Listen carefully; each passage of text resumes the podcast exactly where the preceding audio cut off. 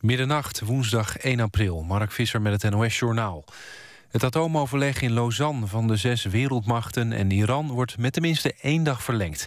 Een Amerikaanse regeringswoordvoerster zei dat genoeg vooruitgang is geboekt... om de deadline van middernacht te verlengen. Ze zei wel dat er nog diverse problemen liggen. Er moet een principeovereenkomst komen die leidt tot een verdrag... dat uiterlijk eind juni getekend moet worden. De inzet van de besprekingen is dat Iran zijn atoomprogramma inperkt... in ruil voor de opheffing van de westerse sancties.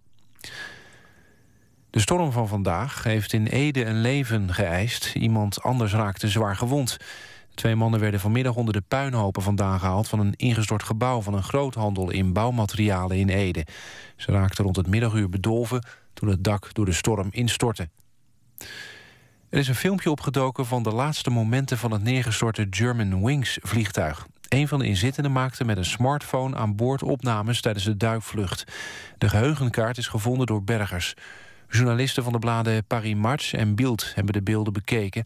Zij zeggen dat uit het geschreeuw van de passagiers is af te leiden... dat ze goed wisten wat er zou gebeuren. Er is veel onduidelijkheid over de herovering van de Iraakse stad Tikrit. Premier El Abadi zei eerder vandaag dat de strijders van terreurgroep Islamitische Staat nu definitief uit de stad zijn verdreven. Maar volgens een Iraakse generaal en bestuurder van de provincie Saladin is maar een deel van de stad bevrijd. En ook de commandant die de operatie leidt ontkent dat Tikrit al helemaal heroverd is.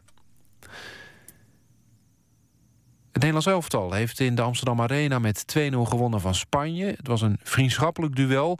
Twee doelpunten van de Vrij en Klaassen vielen al in de eerste helft. Het weer dan, soms felle buien met mogelijk onweer en hagel. Overdag wordt het een graad of 8 en dan ook weer buien met hagel, onweer, natte sneeuw en forse windvlagen. tijdens de buien koelt het flink af. Donderdag wat meer zon. Dit was het NOS Journaal. NPO Radio 1. VPRO. Nooit meer slapen.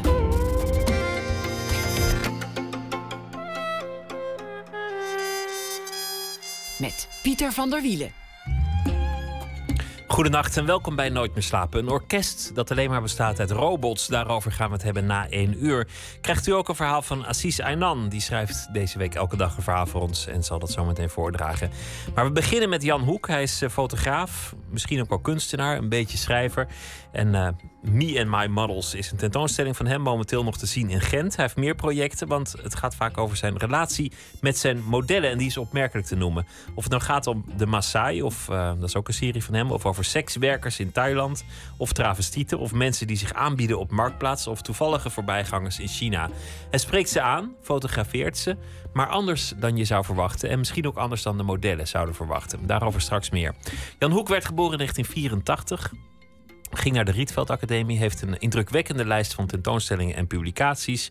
En heeft een warme voorliefde voor het Afrikaanse continent. Welkom. Dankjewel. Noem je jezelf fotograaf eigenlijk? Ik vind het altijd heel moeilijk als ik mezelf iets moet noemen. Ik zeg heel vaak een soort van fotograaf. Oké, dat, klinkt, dat klinkt vaag genoeg, toch? Ja, precies. Dan mag er meer onder vallen. Want ik voel, ik snap niet zo goed wat ISO is. Dan heb je ook nog ASA en dat soort dingen. En ik denk als ik fotograaf zeg, dan gaan mensen heel vaak zeggen van wat voor camera moet ik kopen en wat is een goede digitale spiegelreflex. En dat soort dingen weet ik niet. Maar ik druk wel op knopjes met camera's die ik in mijn handen heb. En, en de foto's zijn um, niet per definitie mooi. Bedoel ik niet beledigend, maar ik bedoel, het is, het is niet de esthetische kwaliteit meteen die, die wint. Ja, dat zeggen meer mensen. Maar doe wel echt heel erg mijn best om oh. mooie foto's nou, te maken. Ik ben meteen het interview aan het, uh, aan het verprutsen in de eerste minuut. Gezellig wordt dit. Nou ja, ik denk gewoon dat ik andere dingen mooi vind dan andere fotografen. Nou, laat ik het, laat ik het dan anders zeggen. Ze zijn niet technisch volmaakt en het gaat niet om, om hoe mooi het licht valt op het object. Nee, maar dat vind ik vaak ook best wel lelijk als dat zo heel perfect is. En als de compositie zo heel perfect is en je hebt van dat zachte licht wat het onderwerp streelt, dan word ik een beetje kriegelig. En dan uh, heb ik vooral veel zin om dingen kapot te maken. Oké, okay, uh, wanneer vind je het wel goed? Uh,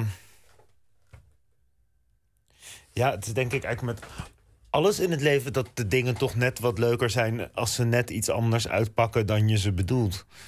En in, ja, een, een, een, een, een concretere omschrijving kan ik er denk ik niet van geven. Hoe is het begonnen? Jouw fotografiewerk? Uh, het is echt op school begonnen. Uh, op de Rietveld. Ik heb Rietveld gedaan in Amsterdam. En uh, nou, dan heb je eerst een hele lange periode dat je moet gaan zoeken wie je bent en wat je wil maken. En of dat opengereten zakjes zijn met vlees erin, of toch meer uh, abstracte schilderkunst of dat soort dingen. En na een tijdje dacht ik, nou, dan ga ik nou maar eens fotografie proberen. En toen kocht ik een wegwerpcamera. En toen dacht ik, ja, moet ik nu nog verzinnen wie of wat ik ga fotograferen? En toen plaatste ik een advertentie op Marktplaats waarin ik zei: Ik ben op zoek naar modellen. Jongens, meisjes, mannen, vrouwen, jong, oud, mooi, lelijk. Het mag allemaal. En toen reageerde een oudere man en die zei van. Uh, Hoi, ik ben een oudere heer en ik wil wel voor je poseren. En het is misschien ook nuttig voor mijn tekenstudies. Dus ik dacht, nou, Peet, ik heb een onderwerp, iemand die wil. En toen kwam ik daar met mijn wegwerpcamera. En toen besefte ik me opeens dat ik helemaal geen plan had. En ook niet wist wat ik nou in hem wou fotograferen. Dus ik zei tegen hem, nou, ga maar zitten. En ik ging steeds aanwijzingen geven van, uh, nou, eh, draai eens om of ga eens op de bank staan. En ga nu eens ondersteboven op de bank met je hoofd naar beneden. En toen kwam ik erachter dat, dat alles wat je dan zegt op het moment dat jij een fotograaf bent, dat, dat doen mensen dan. En toen was er wel iets geboren dat ik dacht van... hé, er zijn twee dingen gebeurd die ik heel leuk vind. En ik ben opeens zomaar bij een soort hele... Ja, een soort man thuisgekomen waar ik normaal nooit thuis bij zou komen. En ten tweede kan je vanuit een soort heel ander soort verhoudingen dan in het dagelijks leven kan je opeens allemaal dingen tegen mensen zeggen die ze dan ook doen. En, en heel gedwee. En je ging daar best ver in, want die man deed ook zijn kleren uit op een zeker ogenblik. Ging in, in rare, rare vormen op de bank zitten met, met, met, objecten voor zijn gezicht. Ja. Was er geen enkel moment dat die, dat die meneer, die aardige meneer van, van Marktplaats zei... Nou, nou is het mooi geweest. Of, of nu wil ik het resultaat even zien. Nee, misschien was dit ook wel heel erg waar hij, waar hij op hoopte. Dat hij ook toen hij reageerde op die advertentie. Uh, gewoon net zoiets had. Dat hij eigenlijk reageerde op de advertentie. Ik wil dat er weer wat nieuws en wat spannends in mijn leven gebeurt. En ik heb zelf nog niet helemaal precies helder wat datgene moet zijn. Maar ik wil graag dat iemand dat door middel van orders op mij uitoefent. Je hebt het niet gevraagd? Uh, nee. Niet gevraagd, wat, wat is jouw, wat, wat zoek jij eigenlijk als je je aanbiedt als model? Nou, wel een beetje, maar ik denk dat mensen het gewoon zelf ook niet altijd weten. Dus Waarom ze willen poseren? Ja, of in ieder geval in, in, in dit geval met deze man, dan zegt hij van ja, het, het, het, leek me gewoon leuk of zo. Dan krijg je zo'n antwoord. Maar ik denk niet dat mensen altijd zo rationeel zijn dat, dat datgene wat ze doen, zeg maar, dat ze dat ook altijd doen om de redenen die ze zeggen of denken dat ze het doen. Dat is waar je vaak mee speelt in je werk. De, de verwachting van het model en de verwachting van de fotograaf. En, en eigenlijk die toch merkwaardige, zij kortstondige verhouding tussen de twee. Hoe vind je je modellen meestal? Alle mogelijke manieren. Je spreekt ze aan, je belt ze op, je haalt ze uit advertenties, uh, noem maar op. Ja, maar meestal komen ze gewoon. Dat klinkt heel raar, maar. Uh, ik bedoel, ik heb wel een soort oog dat ik, dat ik altijd als ik rondloop, ik nadenk van goh, misschien zou dat een model kunnen zijn, of misschien zou dat een model kunnen zijn. Maar ik forceer me eigenlijk heel weinig om echt iemand aan te spreken of echt te zoeken. Het is meer van, als het gebeurt, dan gebeurt het. Maar het gebeurt gewoon heel vaak. En vind je dan iemand mooi of, of interessant? Waar, waar ligt nee, het Ja, interessant. Voelt, um, je bedoelt, soms heb ik gewoon een soort abstract plannetje in mijn hoofd. Bijvoorbeeld toen ik Kim fotografeerde. Dat is een, uh, uh, die begon ik met fotograferen toen zij nog verslaafd was. En ik dacht dat zij dakloos was, was het niet zo was. Toen had ik gewoon bedacht van, oh haha, het lijkt me wel leuk om daklozen in mijn eigen huis te fotograferen. En toen dacht ik, oh misschien wel junks in mijn eigen huis. Want iedereen wil hun zo ver mogelijk vandaan houden en van zich vandaan houden. En dan hou ik ze zo dicht mogelijk, uh, uh, zeg maar, in mijn meest persoonlijke omgeving. En, en dan heb je al zo'n plan. En dan zag ik opeens Kim en die vroeg 20 euro aan me. En dan is het contact al gelegd. En dan geef ik ook wel die 20 euro als ze dat dan vragen. Want dan denk ik, hé, nu wil ik er iets mee. Maar, maar zeg je dan meteen, oké, ik wil jou fotograferen. Het is daar en daarvoor. En, en het gaat zo lang duren. En uh, dit wordt de locatie? Of, of nee, dat want je weet anders? nooit hoe, hoe, lang het gaat duren. En je weet ook nooit wat er daarna verder gaat gebeuren. Ik, je gaat dan eerst een beetje praten. En dan maak je een grapje. En, uh, maar dat doe jij sowieso wel met mensen, heb ik de indruk. Uh, ja, ik soms wel jij, of soms jij... juist helemaal niet. Oh. Okay. Um... Maar ik heb de indruk dat jij vaker dan de gemiddelde op straat met mensen in gesprek raakt. Ja, en ik heb ook wel meer afkeer dan de gemiddelde mens van heel veel gesprekken. Maar het is eigenlijk. Jijzelf, jij, jij, jij walgt zelf meer van gesprekken. Ja, van heel veel gesprekken. Van eigenlijk die gesprekken die, die je zo op het station kan voeren. Van, uh, goh, hoe laat gaat jouw trein? Alweer vertraging en echt vervelend met de NS. En als ik dat soort dingen tegen mensen elkaar hoor zeggen... dat het gewoon lijkt alsof er een soort, soort, soort praatmachineknop aangaat, zeg maar. Uh, daar ben ik heel erg slecht in. Maar eigenlijk... En dan wil je dat ontwrichten waarschijnlijk? Uh, ja, of ik wil gewoon heel hard mijn handen voor mijn oren drukken en er niks mee te maken hebben. Ik, bedoel, ik ben niet per se heel erg uh, rellerig of provocerend of, of, of, of dat ik het systeem onderuit wil halen. Maar als ik gewoon mensen zie die toch al niet helemaal in staat zijn om volgens al die geldende regels dingen te zeggen, dan vind ik het gelijk veel leuker en is het contact ook veel eerder gelegd. Dus ik denk dat dat misschien ook een reden is waarom die dingen veel sneller automatisch gaan. Dan vind je het spannender. Maar goed, je, je hebt dan een gesprek met iemand die, nou, die, die biedt zichzelf aan voor, voor seksuele diensten voor, uh, voor, voor 20 dollar of, of een ander soort contact. Nee, nee, nee, ze wel gewoon 20 euro om uh, te kunnen overnachten in de shelter. Ja, maar het is gewoon een huis. Maar het is een andere keer gebeurd dat iemand seksuele diensten aanbood, had ik begrepen. Oh, ik heb ja, in Thailand. Ja, bedoel, ik, heb, ik heb drie maanden in Pattaya gezeten. En dat is de sekstoerisme hoofdstad van de wereld. Dus daar gebeurt dat. Ja. Daar begint eigenlijk elk contact met dat je een seksuele dienst wordt aangeboden. Omdat ook iedereen daar alleen maar komt voor de seksuele diensten. En daar vond ik het juist heel leuk om eens proberen. Of eens een keer te proberen. Um, om te proberen niet seks te hebben. Maar uh, op andere manieren dan toch in hun levens te dringen. Maar je gaat dan het gesprek aan en vanuit dat gesprek volgt dan ja, eigenlijk de vraag: ik zou jou een keer willen fotograferen. Ja, of je, um, ja, of je hangt een beetje. Ja, het is moeilijk om te zeggen, omdat het gewoon echt bij iedereen anders gaat. Van ik moet dan ook een beetje inschatten en dan klinkt het weer heel erg gehaaid en dat is het ook niet helemaal. Van, um, uh, bedoel, je moet gewoon eerst al inschatten, wil die ander ook contact met jou? Eigenlijk dat is de eerste vraag. En dan moet je gaan inschatten van... oh ja, als ik gelijk over een camera begin... Uh, maakt dat die mensen, schikt dat ze af? Of, of denken ze dan juist van, oeh, hij heeft een camera? Wat is want, de, wat is de meest geldende reactie trouwens? Als iemand zegt, ik wil je fotograferen... zijn mensen dan vereerd en zeggen... oh, gaaf?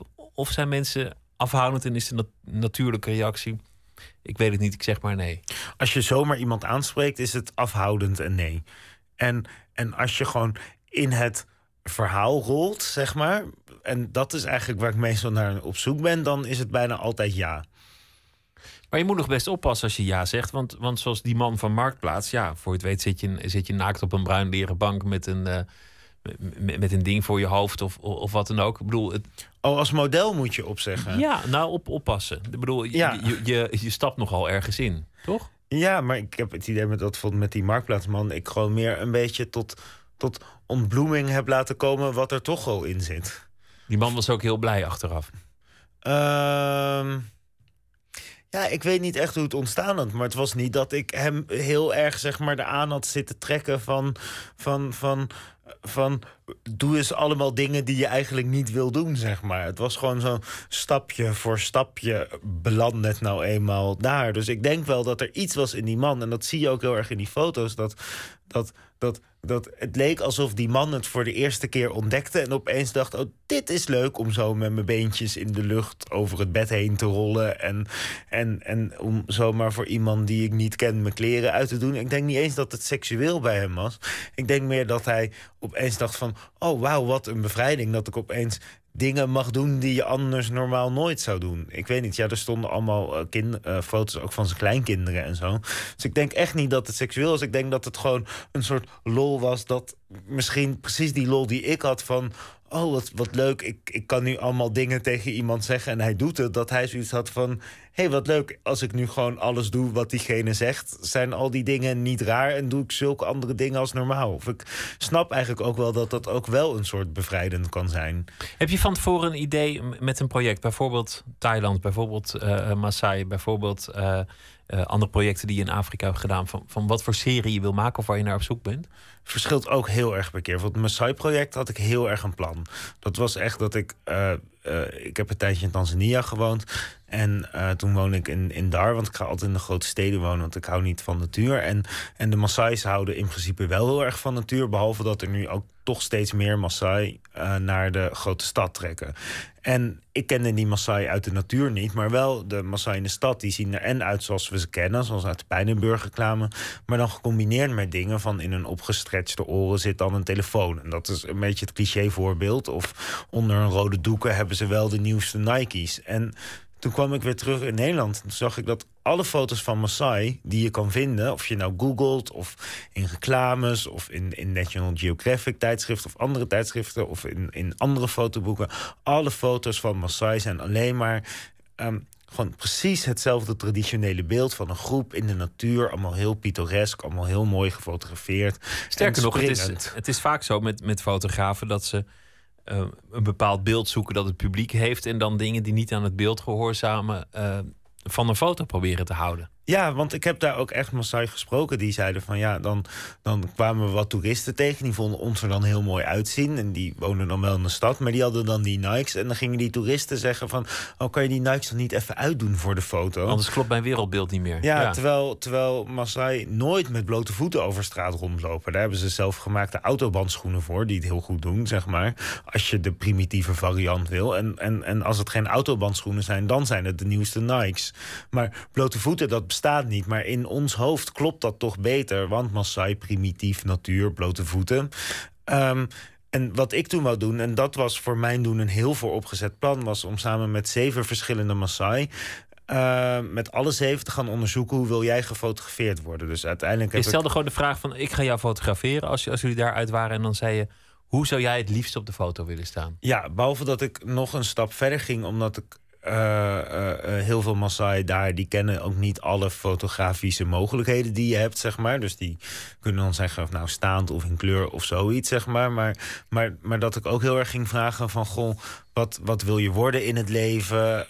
heb je bepaalde lievelingskleuren, lievelingsdieren, lievelingsfilms? En aan die hand van eigenlijk al die dingen die ze zeiden, kon ik dan, verzon ik drie foto's die ik bij ze vond passen. Om ook... Um, ja, ik denk wel dat mijn fantasie en, en, en, en, maar ook mijn kennis wat met fotografie mogelijk is, gewoon verder is. Dus ik probeerde dan eigenlijk naar aanleiding van die interviews in te vullen wat ik dacht dat zij de leukste foto's zouden vinden. En, en noem eens een voorbeeld van wat iemand dan wilde. Um, het liep heel erg uiteen. Je had gewoon, uh, bijvoorbeeld, je had het voorbeeld van Mike de Zakenman. En die, wou, die, die haatte dat mensen altijd dachten dat hij lui was omdat hij een Maasai was. En als toeristen dan zaken met hem gingen doen en ze kwamen erachter dat hij een Maasai was, maar niet die doeken aan had, dan gingen ze bij wijze van spreken toch zeggen van, oh spring eens dan, spring eens, spring eens, kan je springen?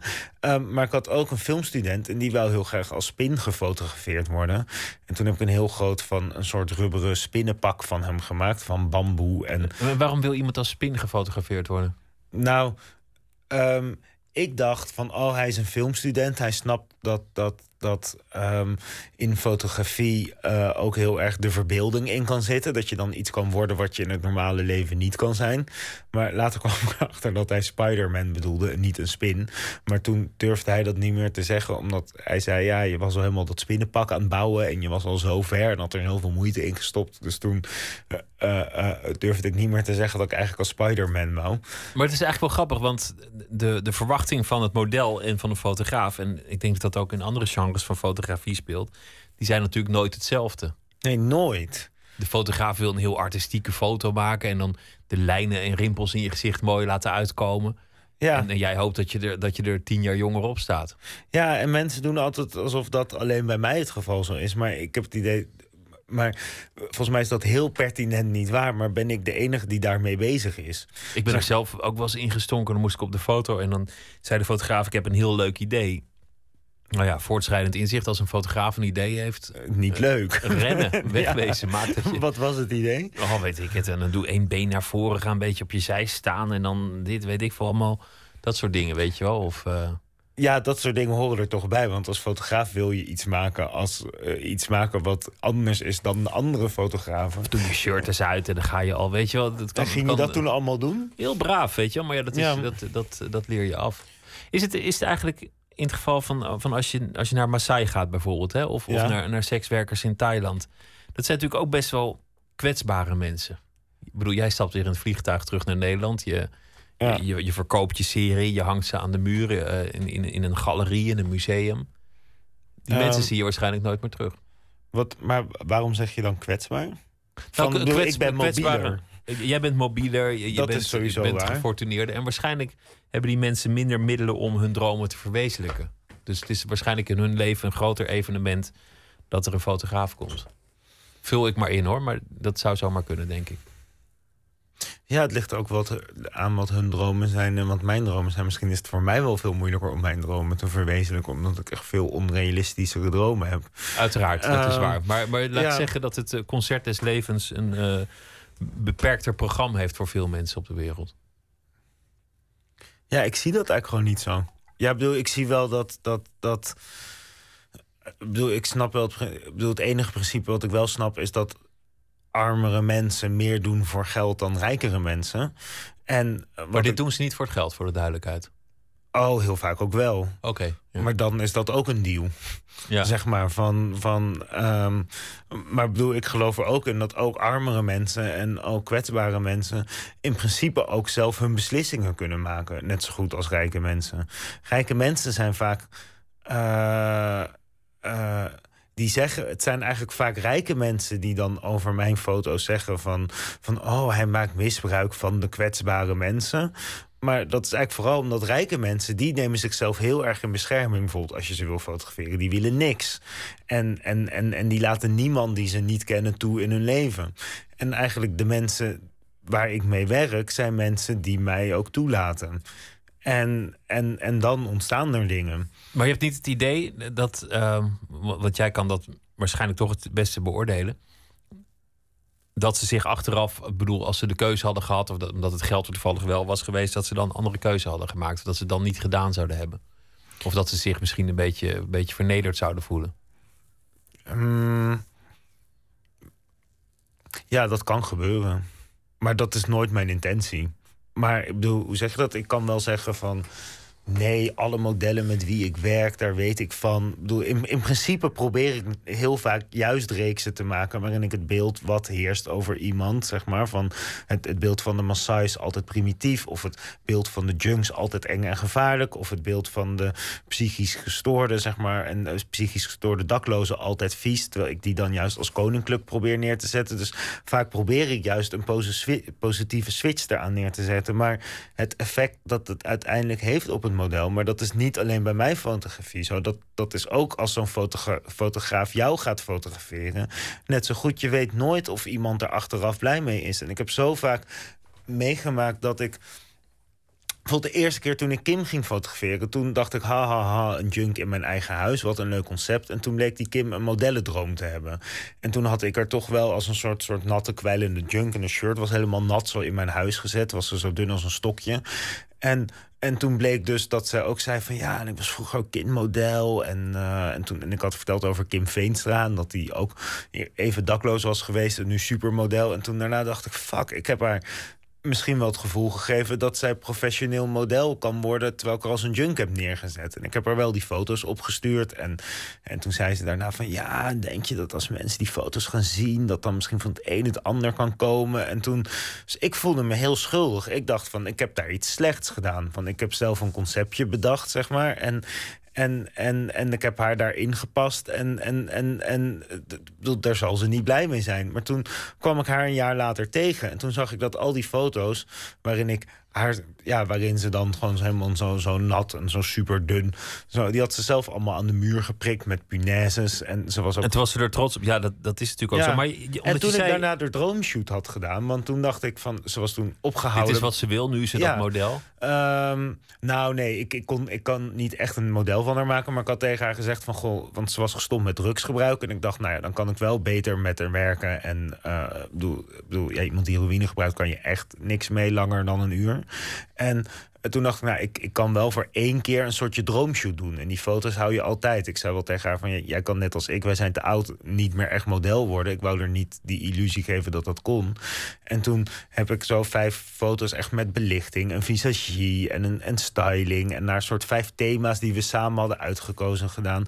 En dat waren foto's waarbij ik bij voorbaat dacht van, ah, dit, dit, dit, dit wordt haar droom. Hier gaat ze zo trots op zijn. En ze is er ook wel trots op, maar ze vertelde me ook dat... Bedoel, die foto's zijn uiteindelijk in het parool gepubliceerd. En toen stond ze op de cover en stond er Kim uh, van, van junk... Nou, dat woord zullen ze niet gebruikt hebben... van drugsverslaafde tot supermodel. En Ehm, en zij zei toen van dat ze die dag eigenlijk als heel naar een crew had ervaren. Want toen kwam die PS overal uit en iedereen sprak er aan. Alleen zij had er geld wat ze ervoor had gekregen al lang op. En zij liep zo door de gangen op alle deuren te, te kloppen om een checkie te bieden. Kortom, je, weet toch niet hoe het achteraf uh, uh, valt bij iemand. Maar je zei het begint anders dan, dan een strikt fotograaf-modelrelatie. Namelijk ik spreek iemand aan, raak aan de praat en zo gaat het verder. Gaat het proces na afloop dan ook verder? Als de foto's gemaakt wordt, blijf je die mensen dan zien? Of, of uh, worden het vrienden of duiken die het bed in?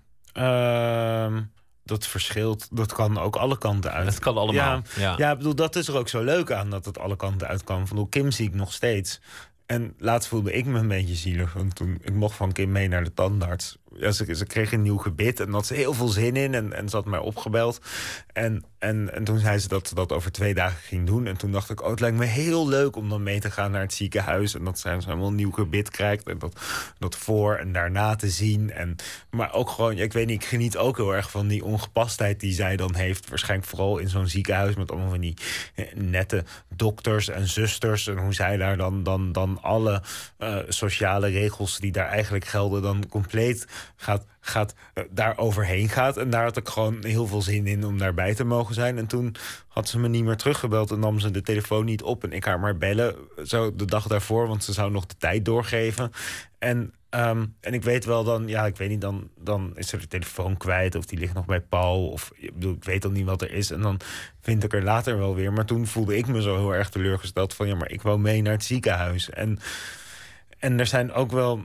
Ja, en ik kan niet iedereen zien. Want als ik, als ik bedoel, ik heb zo'n reeks met, ik denk wel 25 psychisch gestoorde daklozen in Ethiopië. Van wie ik sommige ook veel leuker vond dan anderen. Maar die hebben allemaal geen telefoon en wonen in Addis Ababa. En maar dat zijn ook mensen, dan duurt een shoot ook maar een paar uur of zo. Juist, maar het kan alle kanten op. Want dat in bed duiken, dat, dat vroeg ik niet zo. Maar dat, dat stond ook ergens in de begeleidende tekst van, uh, van de tentoonstelling Me and My Model. Van nou ja, het, het kan alle kanten op. Het, het eindigt ook. Uh, nou, er staat daar niet dat ik met mijn model in bed ben gedoken. ja, volgens mij stond het er nog ook. nou ja, eh, dat het. Ik bedoel, het kan zijn dat ook fotografen, zeg maar, ehm, een model uitzoeken omdat ze die heel knap vinden. Omdat ze er eigenlijk iets anders van willen dan er een foto van maken. En dat kan andersom ook. Dat zal in de reguliere fotografie niet anders zijn, denk ik. Dat zal overal zo zijn, ja. Laten we gaan luisteren naar uh, muziek. Want hebben we ook nog van uh, My Baby. Hidden from Time is het nummer. Dat zijn uh, Joost en zijn zusje Kato van Dijk. En een Nieuw-Zeelandse gitarist Daniel Johnston. En ze hebben een tweede album uit en daarvan komt dit nummer Hidden from Time.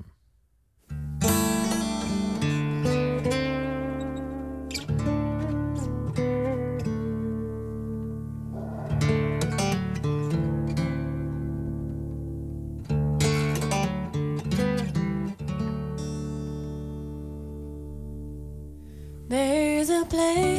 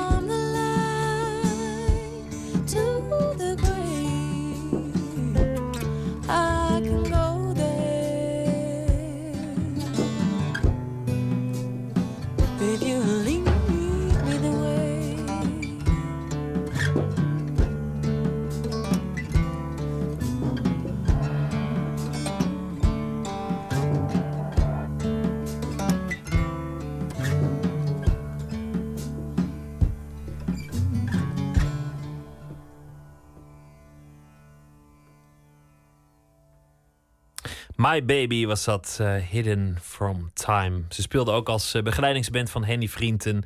En ze gaan nu uh, op tournee in het voorprogramma van Seasick Steve. Nooit meer slapen in gesprek met Jan Hoek. Um, we hadden het al over je, je foto's en, en de verschillende projecten die je hebt gedaan. Ik wil straks nog praten over dingen die je ook gaat doen. Um, Geboren in 1984, opgegroeid in Utrecht. Ouders al gescheiden toen jij relatief jong was. En jouw moeder die zat al in, het, in de kunstwereld. Om, op verschillende manieren hoofdredacteur van, van verschillende bladen. Later ook docent aan de, aan de kunstacademie. Dus je kwam al eigenlijk uit een, uit een gezin waar, waar de kunst aanwezig was. Dus niet, ja. niet, niet iets wat helemaal uit de lucht kwam vallen. Ja, maar ik wou heel lang daarom juist niks met kunst doen. Je dacht van dat is te voorspelbaar wederom. Ja, dat is zo flauw als dan een van je ouders dat doet en dat jij het dan ook gaat doen. Dus ik heb heel lang mijn best gedaan om andere dingen te gaan doen. Waar dacht je dan aan? Um, nou ja, het zijn ook wel veel dingen die ik ook wel gedaan heb, maar toen ben ik er toch weer ingerold. Ik, bedoel, ik heb eerst veel geschreven en ik zat bij Spunk en ik heb een blauwe maandag dingen voor de tv gedaan. En Spunk was het uh, was ooit, ik weet eigenlijk niet of het nog bestaat, maar een een ja, soort jongerenorgaan dat een beetje aan NRC Handelsblad vasthing? Ja, wat een tijdje samenwerkte met NRC. Maar eigenlijk wel heel erg op zichzelf was, zeg maar. En het bestaat nu nog ja, weer opnieuw, geloof ik. Is weer teruggekocht. Maar vooral toen wij begonnen, vond ik het echt heel erg leuk. Omdat toen waren we allemaal 18, 19. En toen begon, begon zo, bestond zoiets ook nog niet. En toen was het echt een soort vrijplaats dat wij echt het gevoel hadden van... wauw, echt zo een van de eerste internetzines. En ook Vice was er nog niet in Nederland. En, en dat wij echt mochten schrijven waar we maar over wilden. En ook die eerste groep waren, ik weet niet, Spunk was er ook altijd heel goed in om hele goede mensen bij elkaar te krijgen. Dus voor Renske de Greef zat erin. En Roel de Jong. En uh, Hanna Bunding. En, en Sanne Vogel. En soort allemaal mensen van wie je ook op allemaal verschillende manieren nog heel veel dingen hoort. Ja, want, want Renske de Greef die schreef toen vooral over, over seksualiteit. Die is later andere dingen gaan doen. Sanne Vogel die is heel veel theater en film en van alles gaan doen. En allemaal zijn ze wel ergens terechtgekomen. Het is toch een soort kweekvijver ja. gebleken. Ja, en het was vooral toen heel leuk dat dat. En, en, en daarin leek het al een beetje op wat ik nu doe. Dat je gewoon heel vaak die dingen kon gaan doen die je eigenlijk toch al wou gaan doen, zeg maar. Dat ik dan, dat ik dan dacht, ik wil een stuk gaan schrijven over adult babies. En dat je dan een adult baby had gevonden. En dat je dan in de trein naar Enschede ging. En dan geen idee had waar je terecht komt. En dan was er opeens zo'n huis. wat er precies zo uitzag als alle andere huizen. En dan achter de deuren daar woonde dan een man. En die had dan een zolderkamer. En daar had hij dan allemaal grote mensencommodes. En grote mensenluiers. En grote mensenrammelaars. En niet één soort grote mensenluier. Hij had volgens mij wel. wel, wel twintig verschillende soorten grote mensenluiers... waar die er dan ook allemaal enorme weer voorraden van had. En allemaal geordend en in verschillende maten. En echt... Um, en en dat, daar kom je dan opeens. En daar mag je dan de hele dag zo zitten. En die mag je allemaal dingen vragen die je anders nooit zou durven vragen. En bedoel, dat het, het, leek ergens ook wel op wat ik nu deed. En volgens mij, dat vond ik toen heel leuk. Dat we gewoon zo alles mochten. En dat Renske toen, ja, die had toen een wekelijks column over, over, over seks. Ja, die was toen nog in een hele andere fase dan dat ze nu is. Maar, maar dat was toen ook echt best wel. Ja, bedoel, nu is het niet meer zo bijzonder. Maar toen was het echt heel bijzonder dat gewoon een meisje van 19 gewoon elke week precies schreef over alles wat er gebeurde. En eigenlijk vooral over de gênante dingen omtrent seks. En hoe sommige dingen uh, veel leuker zijn in je hoofd. Zoals orgies dan als je ze daadwerkelijk meemaakt. En. Um, en, en, en ja, ik weet niet, dat was wel echt een plek waarin je heel erg tot bloei kon komen. En heel erg het avontuur van het leven kon gaan inzien. Daar, daar ben je relatief jong uh, ingerold. Met Renske heb je samen uh, het project Seks in Afrika gedaan. Ja. Jullie dachten, god, dat, dat seks dat is wel leuk en, en schrijven over spannende dingen. Maar het is misschien nog leuker om, om, om er een kant aan te verbinden van dingen die je niet zo snel ziet. Namelijk hoe dat daar is. Uh, is daar ook jouw liefde voor Afrika begonnen? Of, of was dat nog? Ja, eerder? zo is dat wel begonnen. Ik denk voor ons alle twee, zowel voor Renske als voor mij, dat uh, uh, ja, dit, dit boek hadden we niet helemaal zelf bedacht. Renske schreef over seks. En toen, um, het was in samenwerking met toen nog Plan Nederland of Plan Inter. Nou ja, in ieder geval. En wij dachten gewoon leuk. Seks leuk, Afrika weten we niet. Vast ook maar leuk, ja. Vast ook leuk. Kom begaan. Ja. Ja. En toen gingen we daarheen. En bedoel, we kennen natuurlijk wel dat beeld van Afrika... wat eigenlijk best wel door diezelfde eh, soort organisaties... als we er doorheen werden gestuurd, ook wordt gemaakt, zeg maar. Van, gewoon met mooie groene weides en... en, en, en kuddes met dieren die dan... Maar ja, jij houdt al niet van natuur, eh, eh, zei je net. Nee, precies. En, eh, en gewoon het andere beeld is gewoon meer vluchtelingenkampen en honger en dat soort dingen. En opeens kwamen we erachter dat er ook een soort hele duistere, schimmige wereld was. Want toen ik daar met Renske naartoe ging, konden we ook allemaal zo van die eh, een soort de donkere, duistere hoekjes ontdekken waar normaal niemand komt. En dat we dan eh, naar de, eh, in een, in een, in een moslim ghetto naar een pornobioscoop gingen, die dan daar opeens was. Waar dan ook, ook zo echt soort helemaal een moslimwijk. En dan hing daar opeens wel een, een, een soort poster van nine inch black hole, zoiets.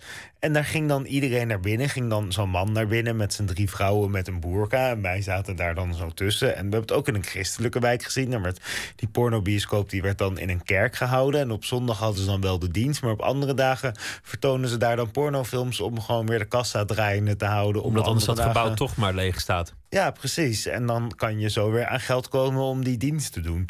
En nou, allemaal dat soort bizarre dingen. Maar ook gewoon zo dat tussen een soort autobegraafplaatsen... dan opeens een soort nachtclub is... met een soort, soort super gaaf geklede hoeren... die dan allemaal op Lil Kim lijken... in een soort gouden pakjes. En die er eigenlijk echt allemaal uitzien als een soort rapsterren. En, en, en ik weet niet, dat vonden wij allemaal een soort beelden... die je gewoon nog nergens kende. Omdat dat, dat met het hele Afrikaanse continent... wordt eigenlijk bijna alleen maar in clichés weergegeven. Terwijl het juist zo leuk is om van juist van dingen... die zo, zo, zo in cliché taal worden weergegeven... iets, nieuw, iets nieuws te ontdekken. En het is natuurlijk ook, er is heel veel te beleven en heel, heel veelzijdig. En dan ook alle hoeken van het continent is natuurlijk ook zo, het is zo gigantisch en, en zo verschillend Ja. en zo, zo divers. Maar toen was het nog onder, onder de vlag van, nou ja, journalistiek, Ja. zou je het kunnen noemen. Pas veel later, ik, ik geloof dat je 24 was, toen dacht je, Ja. nee, ik moet toch echt netjes naar de kunstacademie en ik moet echt voor, voor, eh, voor het métier van kunstenaar gaan. Ja, ik kreeg toen na een tijdje toch het gevoel van... Ik, heb nooit, ik had toen nooit gestudeerd. Ik had al drie maanden geprobeerd, maar toen kwamen er allemaal al projecten... ook met reizen en, en, en, en, en via Spunk en met schrijven. En eh, die kwamen op mijn pad. En het was de hele tijd... Er kwamen dingen op me af en dan zei ik ja, leuk. En dan deed ik dat. En na een tijdje had ik gewoon zoiets van ja, ik zeg maar op alles ja. En, en, en, en, en de dingen waar ik ja tegen zeg, worden misschien wel groter en groter. En ik had ook wel een enorme drive om al die dingen te doen en zelf de lat echt steeds hoger te leggen. Maar ik wist na een tijdje. bedoel, Elke opdracht die ik dan kreeg was wel in samenwerking met een partij. En of dat nou Plan was of Spunk of, of, of, of NRC. Van, het begon heel vaak toch uit een vraag die niet helemaal mijn eigen vraag was. En ik wou eigenlijk meer naar de Rietveld om eigenlijk te ontdekken, ja, wat wil ik nou zelf maken? Ik bedoel, ik was er zo jong ingerold dat, dat, dat eigenlijk die studententijd die je normaal hebt, waarin je, om, waarin je dan ook nadenkt van, goh, is deze studie iets voor mij en wat wil ik dan, dan, dan binnen dit vakgebied gaan doen? Dat had ik helemaal overgeslagen. Ik was gewoon maar gaan doen. En dat vond ik toen best wel veel. En Rietveld vond ik gewoon wel weer een hele fijne tijd om ook gewoon stapje voor stapje ook soort na te denken en dingen te doen die. Maar wilde je kunstenaar worden? Wa- wa- Was, was er een soort plan van, ja, het moet toch die kant op? Of was het meer een periode van bezinning? Ik denk alle twee. Het leek me gewoon wel heel leuk aan de Rietveld van. Ik vind het woord kunstenaar dan. Heb ik nog steeds een klein beetje moeite mee. Maar dat ik wel wist van. Oh ja, op de Rietveld kan je gewoon je eigen plannetjes waar gaan maken. Van, Maar, maar, want, want dat lijkt me, dat dacht ik al. Daar heb jij moeite mee met het woord kunstenaar. Zoals jij er vast ook moeite mee hebt om in een galerie te hangen. Of, of in, in een museum. Of in een kunsttijdschrift. Of, of, want nou, daar heb ik weer geen moeite Nee? mee. Nee, want dat zijn gewoon plekken waar je dan iets kunt doen, zeg maar. Van, Maar dan ben je toch ook gewoon kunstenaar? Ja, ja, jezus, het is maar een woord. Ja, het is ook maar een woord. Dat is ook wel zo. Maar dat woord zegt van. Daardoor lijkt het alsof het weer heel iets anders is dan de dingen die ik daarvoor deed, zeg maar. En eh, het is meer, ik vind gewoon, ik wil. eh, ja, dit wordt wel. Ik wil gewoon de dingen doen die ik graag wil doen. En dan mag het in een museum komen, maar het mag ook in een tijdschrift komen. Bijzondere projecten die mensen Ja. verwonderen. Ja, en dat, vind ik wel bijzonder in de Maar hoe kunst. vind je het als mensen in, in een galerie eh, kopen? Want, want je, je, je foto's zijn dan op een zeker ogenblik na zo'n expositie ook te koop. Ja, En dan hangen ze het op boven de bank. eh, ja, heel graag. Ik bedoel, ik wil heel graag geld verdienen en dan weer nieuwe reizen kunnen maken. Van, ik bedoel, ehm, het is heel raar, want mensen, als ik gewone foto's laat zien aan mensen, vooral, eh, vooral met foto's in Afrika, dan zeggen mensen: Oh, wat integer en wat fijn dat je zo'n ander beeld van het Afrikaans continent laat zien. En wat fijn dat je dat soort psychisch ges- gestoorde daklozen zo erg in hun waarde kunt laten en juist hun kracht kan tonen. En zodra dan precies diezelfde foto's in de galerie hangen met een lijst eromheen en een, en een prijsje, dan is het gelijk uitbuiting. En die mensen die snappen nu niet waar ze terecht zijn gekomen. Terwijl het zijn precies dezelfde foto's. Het enige is als ik er geld aan verdien, wat eigenlijk al bijna nooit gebeurt. Dan houdt dat in dat ik gewoon daarna weer nieuw werk kan maken. Het zijn eigenlijk allemaal vrij voorspelbare reacties. Ehm, ja, ik snap dan niet hoe dat komt. Dat ik dan denk van, bedoel, als je echt naar de foto kijkt, staat daar hetzelfde op. Maar het is dan, dan ehm, maar net waar en hoe je het laat zien, zeg maar. Of mensen het dan moreel vinden of immoreel. Terwijl dat, bedoel, dat is eigenlijk gewoon.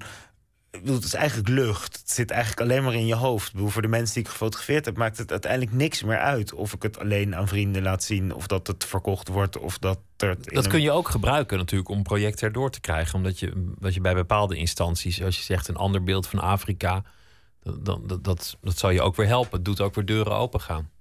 Of Ehm, laadjes open gaan, iets concreter. Ja, maar ik vind het wel fijner van mensen die het gewoon van mij kopen. Eh, dat, het dan, dat ik het dan gemaakt heb en dat het geld dan daarna komt. En dat vind ik fijner dan als het geld van tevoren komt en je dan toch weer moet conformeren aan mensen die per se willen dat je dat andere beeld van Afrika laat zien. Dat je dan weer voor een of andere agenda laat eh, spannen of eh, een of andere Ja, want zo of- simpel is het natuurlijk ook niet. Van, het lijkt zo in, eh, rondom de beeldvorming van Afrika lijkt het alsof je heel erg twee partijen hebt. En eigenlijk wil ik bij alle twee die partijen niet heel erg horen van je hebt. eh, eh, en niemand wil dat. Maar je hebt aan de ene kant wordt Afrika dan neergezet in een soort clichés. En dan heb je nu ook een soort groep mensen die zich daar tegenaf zet. En die zeggen van nee, we moeten niet meer die clichés laten zien. Het Afrikaanse continent heeft enorm te lijden gehad on, on, on- onder de clichébeelden van, van, van, Van de armoede en- met en, een eh, hongerbuik en, en, en de opgestoken hand. Maar, maar ook van oh, een prachtige natuur. Of ze leven daar zo nog in, in, in, in harmonie met de elementen.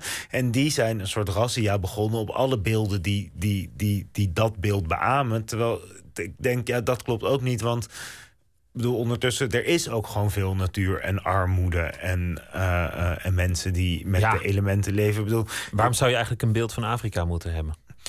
ja, ik denk je moet er gewoon ook vrij in zijn om rond te lopen en, en, en datgene eruit te pikken wat jij interessant vindt. Het enige wat ik denk is, je moet je bewust zijn van het mechanisme dat er al een, een, een, een beeld. Als je naar het continent gaat, er al een beeld in je hoofd zit, wat je heel snel bevestigd gaat zien. En dat je niet alleen maar de beelden volgt die al in je hoofd zitten, zeg maar. ehm, maar dat je gewoon blijft kijken. Maar als je echt blijft kijken en je ziet dingen ja, die dan misschien al een stereotype of een cliché zijn, dan is dat maar zo.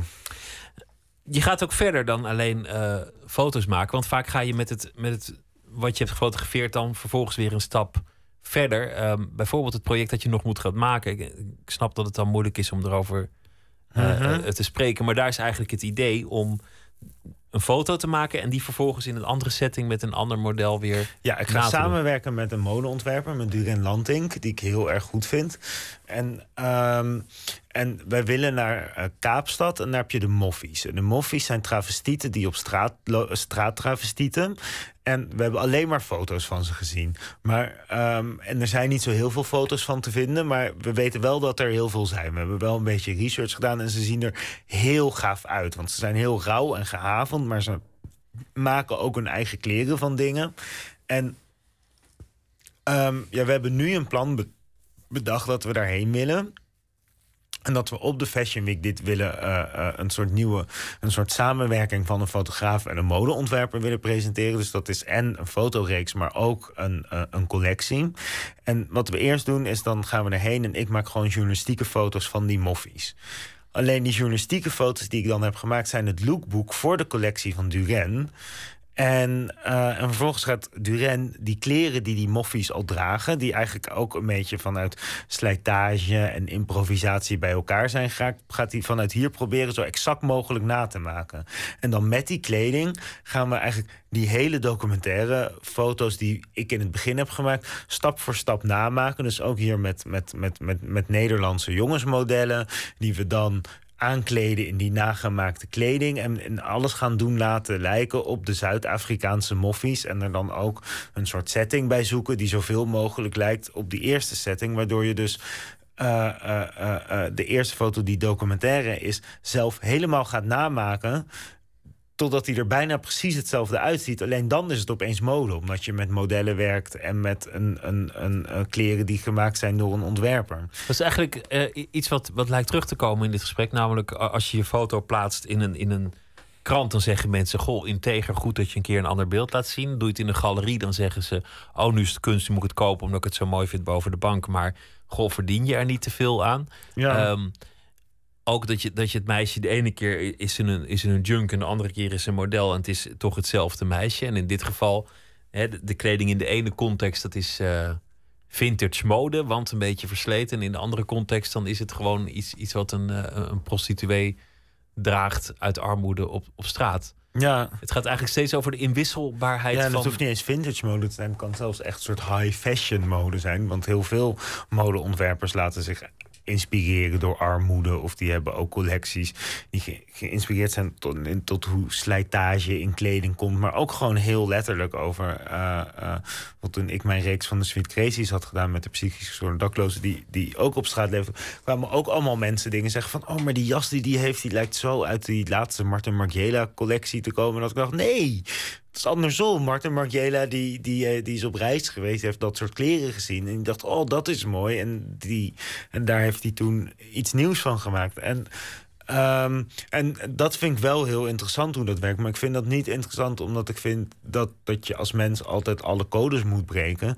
Maar eh, het, het, punt wat ik eigenlijk heel interessant vind, of het leukst vind, is, is, is dat ik denk dat het heel belangrijk is om zelf te blijven kijken. Dat... Maar eigenlijk zeg je ook, want je verzet je een beetje tegen. Uh, ik zei van goh, ja, die mensen die, uh, die, die, hebben maar weinig opties. Die zijn arm, dus die zeggen eerder ja als je ze geld biedt voor een foto. En, jij verzette je daar een beetje, want je zei ja, het is toch allemaal hetzelfde. Volgens mij verzet jij je eigenlijk tegen het, het verschil zien tussen mensen meer dan de overeenkomsten. Denk, denk je ook als je, als je dan naar zo'n project gaat van goh, ik had eigenlijk zelf ook wel een, een, ertussen kunnen staan als sekswerker in Thailand of als. Uh, of Maasai, of ik ben eigenlijk niet zo heel anders. Ja, dat maar iets hoeven gebeuren. En, en ik had zo'n leven gehad. En ja, ik verzet Hoewel, me... er had, had, best wel wat moeten gebeuren natuurlijk. Nou ja, bijvoorbeeld gewoon op een andere plek geboren zijn. Dat is meestal genoeg. Ja, Dat, is, dat is al meestal genoeg. En dan, dan maak je vanzelf dat soort keuzes die anderen maken. Ja, ik denk waar ik me tegen verzet is dat, dat, dat er zoveel codes zijn... en mensen zo erg aan de hand van die codes zijn gaan nadenken... en daar ook hun, hun, hun oordelen op vellen. Terwijl ik denk dat eigenlijk het leven het leukst wordt... als je gewoon echt probeert te kijken naar wat je ziet... en los van die codes. En, en, en en, en, dat je dan ook echt ziet. En, en dat als je echt ziet, je echt de mooie, wondere dingen ziet. En dat vind ik eigenlijk ook interessanter dan, interessanter dan, dan, dan codes breken. Is gewoon om, om, om uh, ja, juist al die dingen om je heen, om gewoon echt te kunnen kijken. Maar dat is heel moeilijk. Ja, maar je neemt aan het eind van de rit neem je gewoon het vliegtuig terug naar, naar, uh, naar Nederland. En dan, dan heb je hier een, een beetje met een dekbed en een, en een familie. Of denk je dat je echt, echt daar zou kunnen leven? Want je, hebt, je zei net terloops dat je drie maanden in een soort uh, gehandicapte instituut in Ghana, in Ghana hebt, hebt gewoond. Ja. Gaat, gaat het jou makkelijk af om, om daartussen te leven? Of, of denk je op een gegeven moment... Oh ja, ik voelde me daar echt beangstigend thuis in het ja? geestelijk gehandicapte instituut. Maar die hebben ook wel een soort heel bijzonder model. Want die hebben gewoon zes bungalows die je kan huren, ook als toerist. Omdat zij zoiets hebben. Wij willen juist dat mensen ook tussen de geestelijk gehandicapten wonen. En, en niet dat we het, het, het is de hands-in-hands community in Nakaranza in Ghana. En zij zeggen, wij willen niet een soort heel groot hek om de geestelijk gehandicapten. En je mag er uh, alleen mee omgaan als je eerst een soort protocollijst uh, invult en daar je handtekening onder zet. Van met alles wat je wel of niet mag. Wij willen juist dat mensen zich vrij voelen om, om, om ook naar geestelijk gehandicapten te kijken, om te zien hoe je met hen om kan gaan. Dus wij verhuren ook zes hutten voor mensen die dat interessant vinden, dat je ertussen kan zitten. Dan heb je gewoon een douche en een fijn bed. Dus dat had ik ook. Dus het was ook echt, ja, het klinkt veel heftiger dan het was. Dat ik, nou ja, weinig mensen blijven uh, dan zo lang. Um, als ik er bleef. Maar ja, ik vond het daar heel leuk. Maar je kunt daar ook gewoon slapen. Dat is, dat is geen probleem. Ja. Dat doen ze er gewoon bij. Ja. precies. En dat zijn echt speciale toeristenhutten, dat je ook je eigen dingen hebt. Um, maar om je vraag te beantwoorden, nee, ik wil altijd terug naar huis. Van uiteindelijk, ik kan heel lang ergens blijven. En dan kan ik me er ook heel lang thuis voelen. En ik kan ook heel erg de mensen missen die ik op verschillende plekken heb ontmoet.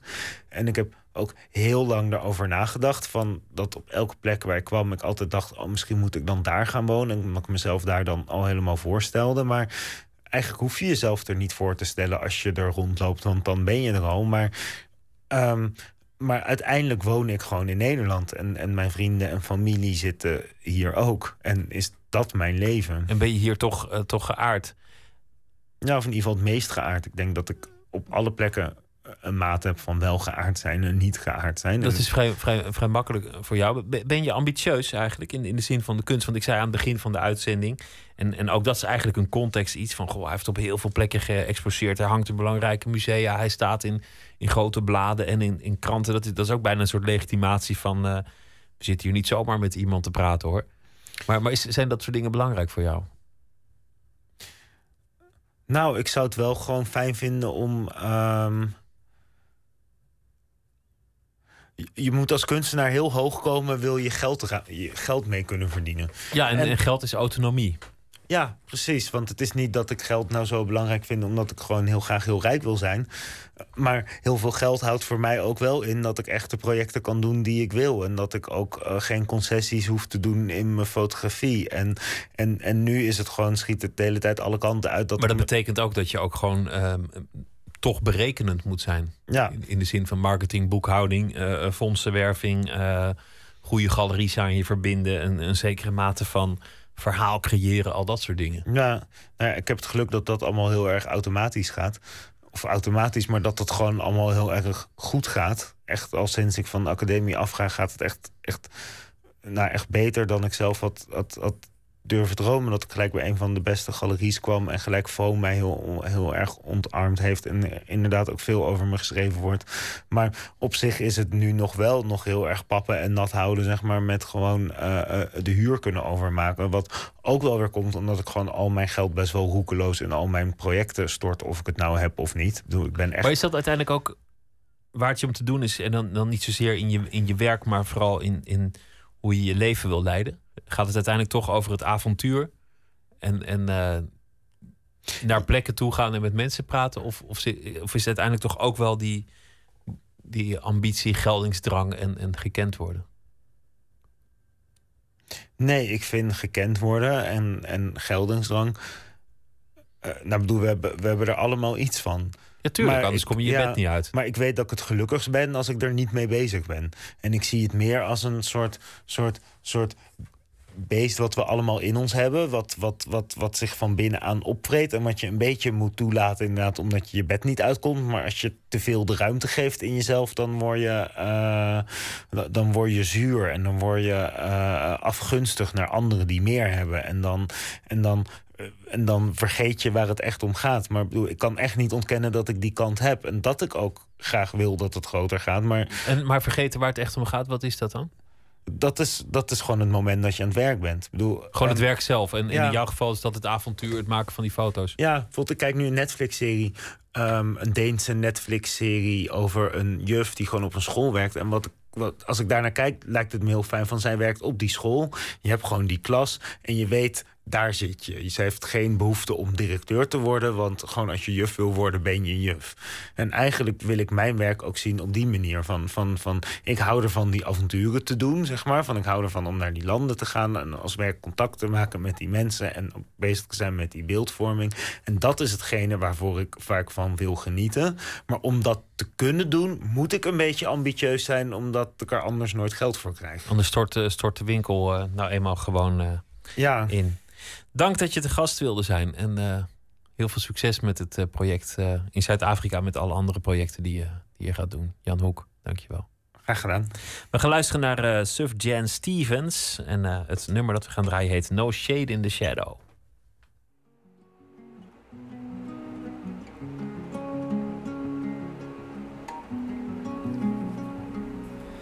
Now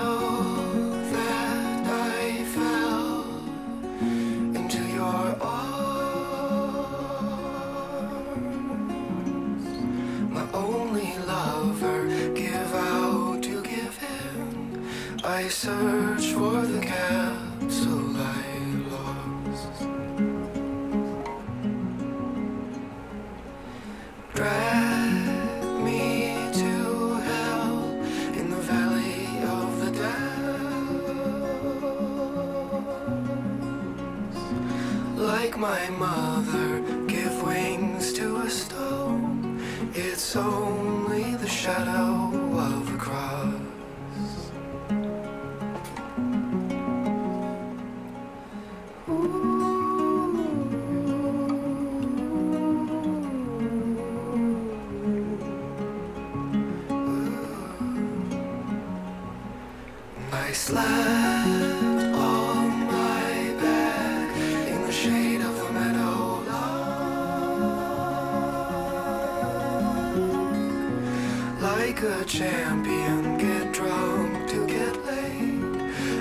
I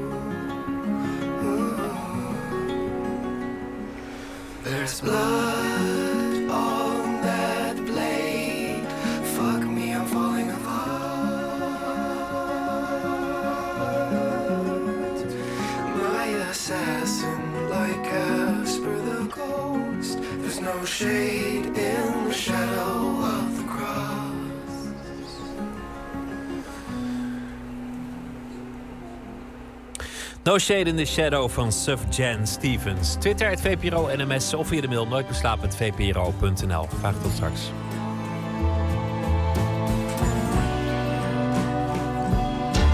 Op Radio 1, het nieuws van alle kanten.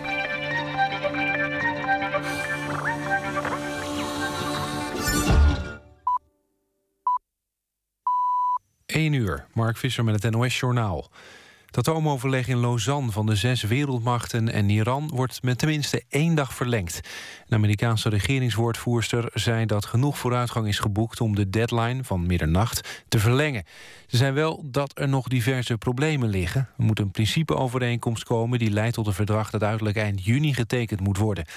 De inzet van de besprekingen is dat Iran zijn atoomprogramma inperkt... in ruil voor de opheffing van de westerse sancties. De gouverneur van de Amerikaanse staat Indiana wil dat de tekst van een omstreden religieuze wet wordt aangepast. De wet moet volgens de republikeinse gouverneur de vrijheid van godsdienst van bedrijven en instanties garanderen. Maar volgens critici geeft de wet bedrijven daarmee het recht homoseksuele klanten te weigeren. In de Verenigde Staten is veel ophef over de wet ontstaan. De gouverneur zegt voortdurend in overleg te zijn met juristen om de tekst aan te passen. Hij wil dat duidelijk wordt dat de wet niet gebruikt mag worden om homoseksuelen en lesbiennes te discrimineren. Het Nederlands elftal heeft in de Amsterdam Arena de oefeninterland tegen Spanje verrassend met 2-0 gewonnen. Al na een klein kwartier opende Stefan de Vrij de score. Niet veel later maakte Davy Klaassen de 2-0. De eerstvolgende EK-kwalificatiewedstrijd van Oranje is tegen Letland op 12 juni. Het weer, er vallen soms felle buien met kans op onweer, hagel en natte sneeuw. En ook kunnen er nog steeds zware windstoten voorkomen, en dan vooral in de kustgebieden. Ook overdag nog onstuimig, het wordt dan een graad of 8. Donderdag is het wat langer droog en met geregeld zon wordt het dan opnieuw 8 graden. Dit was het NOS Journaal. NPO Radio 1. VPRO. Nooit meer slapen.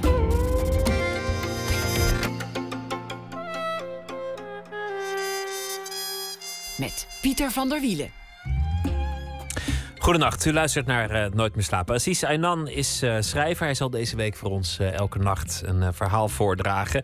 Hij is ehm, ook filosoof en bedenker van de Berber-bibliotheek. En hij schreef Veldslag en andere herinneringen. Ik, Dries en Gebed zonder eind. Goedenacht, eh Aziz. Goedenacht, Pieter. Gisteren ging het over eh, masturberen. En eh, masturberen als een eh, mijlpaal in de coming of age. Zeg maar het volwassen worden. Waar wil je het Mhm. vandaag over hebben? Nou, ik wil daar eigenlijk op verder gaan, eerlijk gezegd. Nog meer masturberen. Ja, nog Ach, meer ja. solo-seks. Nou ja, oké. Nou, voor de luisteraar die gisteren niet heeft geluisterd, was het inderdaad mijn eerste keer. En ehm, het verhaal vandaag gaat over wat er daags na ehm, die ene eerste keer solo-seks eh, gebeurde. Oké, ga je gang. Het verhaal heet eh, Trektocht 2. De volgende dag zag ik de klasgenoot voordat het eerste uur begon op het plein van de MAVO-school. Ik wilde vertellen over het wonder dat zich gisteren in mijn slaapkamertje had voltrokken. Zijn mop dwarsboomde mijn voornemen. Wat zijn de lekkerste beren van de wereld? vroeg hij. Ik zweeg. Masturberen. Als een dom schaap staarde ik hem aan. Je weet ook niks, hè, zei hij op broederlijke toon. Die van mij is 15 centimeter, voegde hij daaraan toe. Ik wist dat ik die dag mijn lul in stijve toestand zou opmeten. Het was de tijd van grote ontdekkingen. Thuis zocht ik in het etui van mijn broer naar een liniaal. De mijne was door onhandigheid tijdens wiskundeles gebroken. Geen meetlat in het pennentasje. Mijn moeder gaf mij een opvouwbare van hout, die werklui gebruiken. Met mijn rug barricadeerde ik weer de deur. Nu dacht ik aan Joyce. Ze zat bij mij in de klas. Haar vader had een zwembad. Ze verscheen in bikini aan de rand van een blauw bad. Hij werd groot en dik. Het meetmoment was aangebroken. De liniaal had ik niet open hoeven vouwen. Het was een beetje overmoed en vooral die diep gewortelde onhandigheid. Het scharnier beet in mijn lul. Op tweejarige leeftijd werd ik besneden. Mijn ouders toonden God dat hij de grootste en ik van hem was. Daar in die puberkamer deed ik de verminking eigenhandig.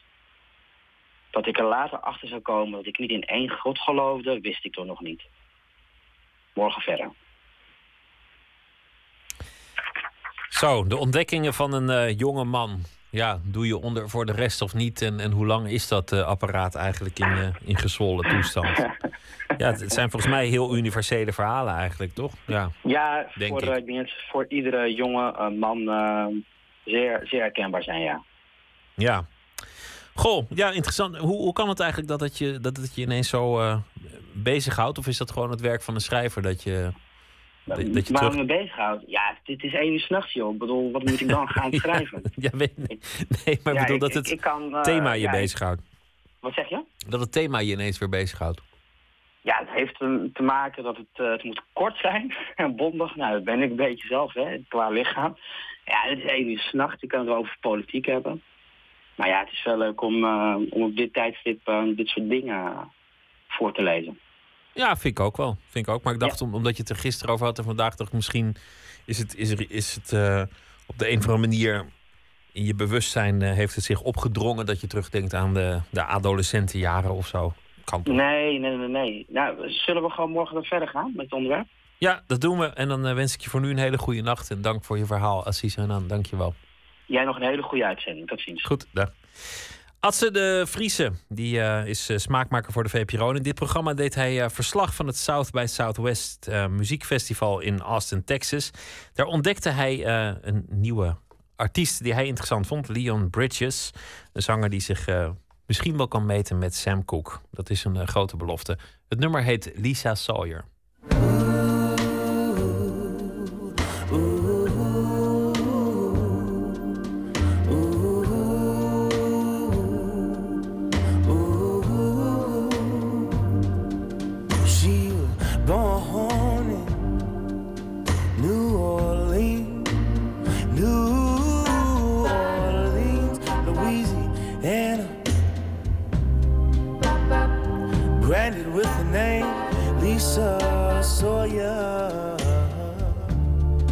Circa 1963. Grandmother was Indian, Indian. Her mother's name was Eartha, swift as the wind, fierce as fire. Her father's name was Victor. Worked two jobs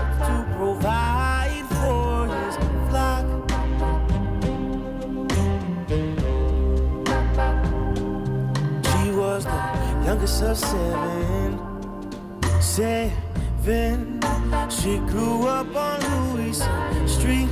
Chaos around, but inside cozy. Small, but a mansion in her eyes. I, I, mansion.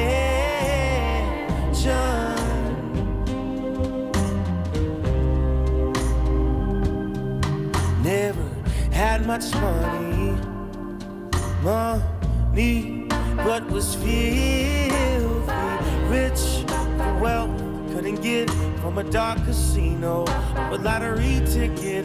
They had love, love,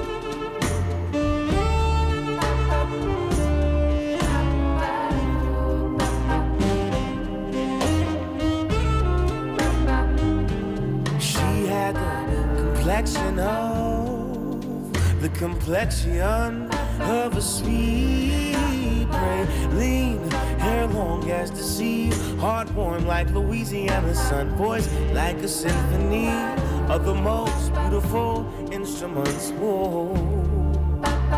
Beautiful.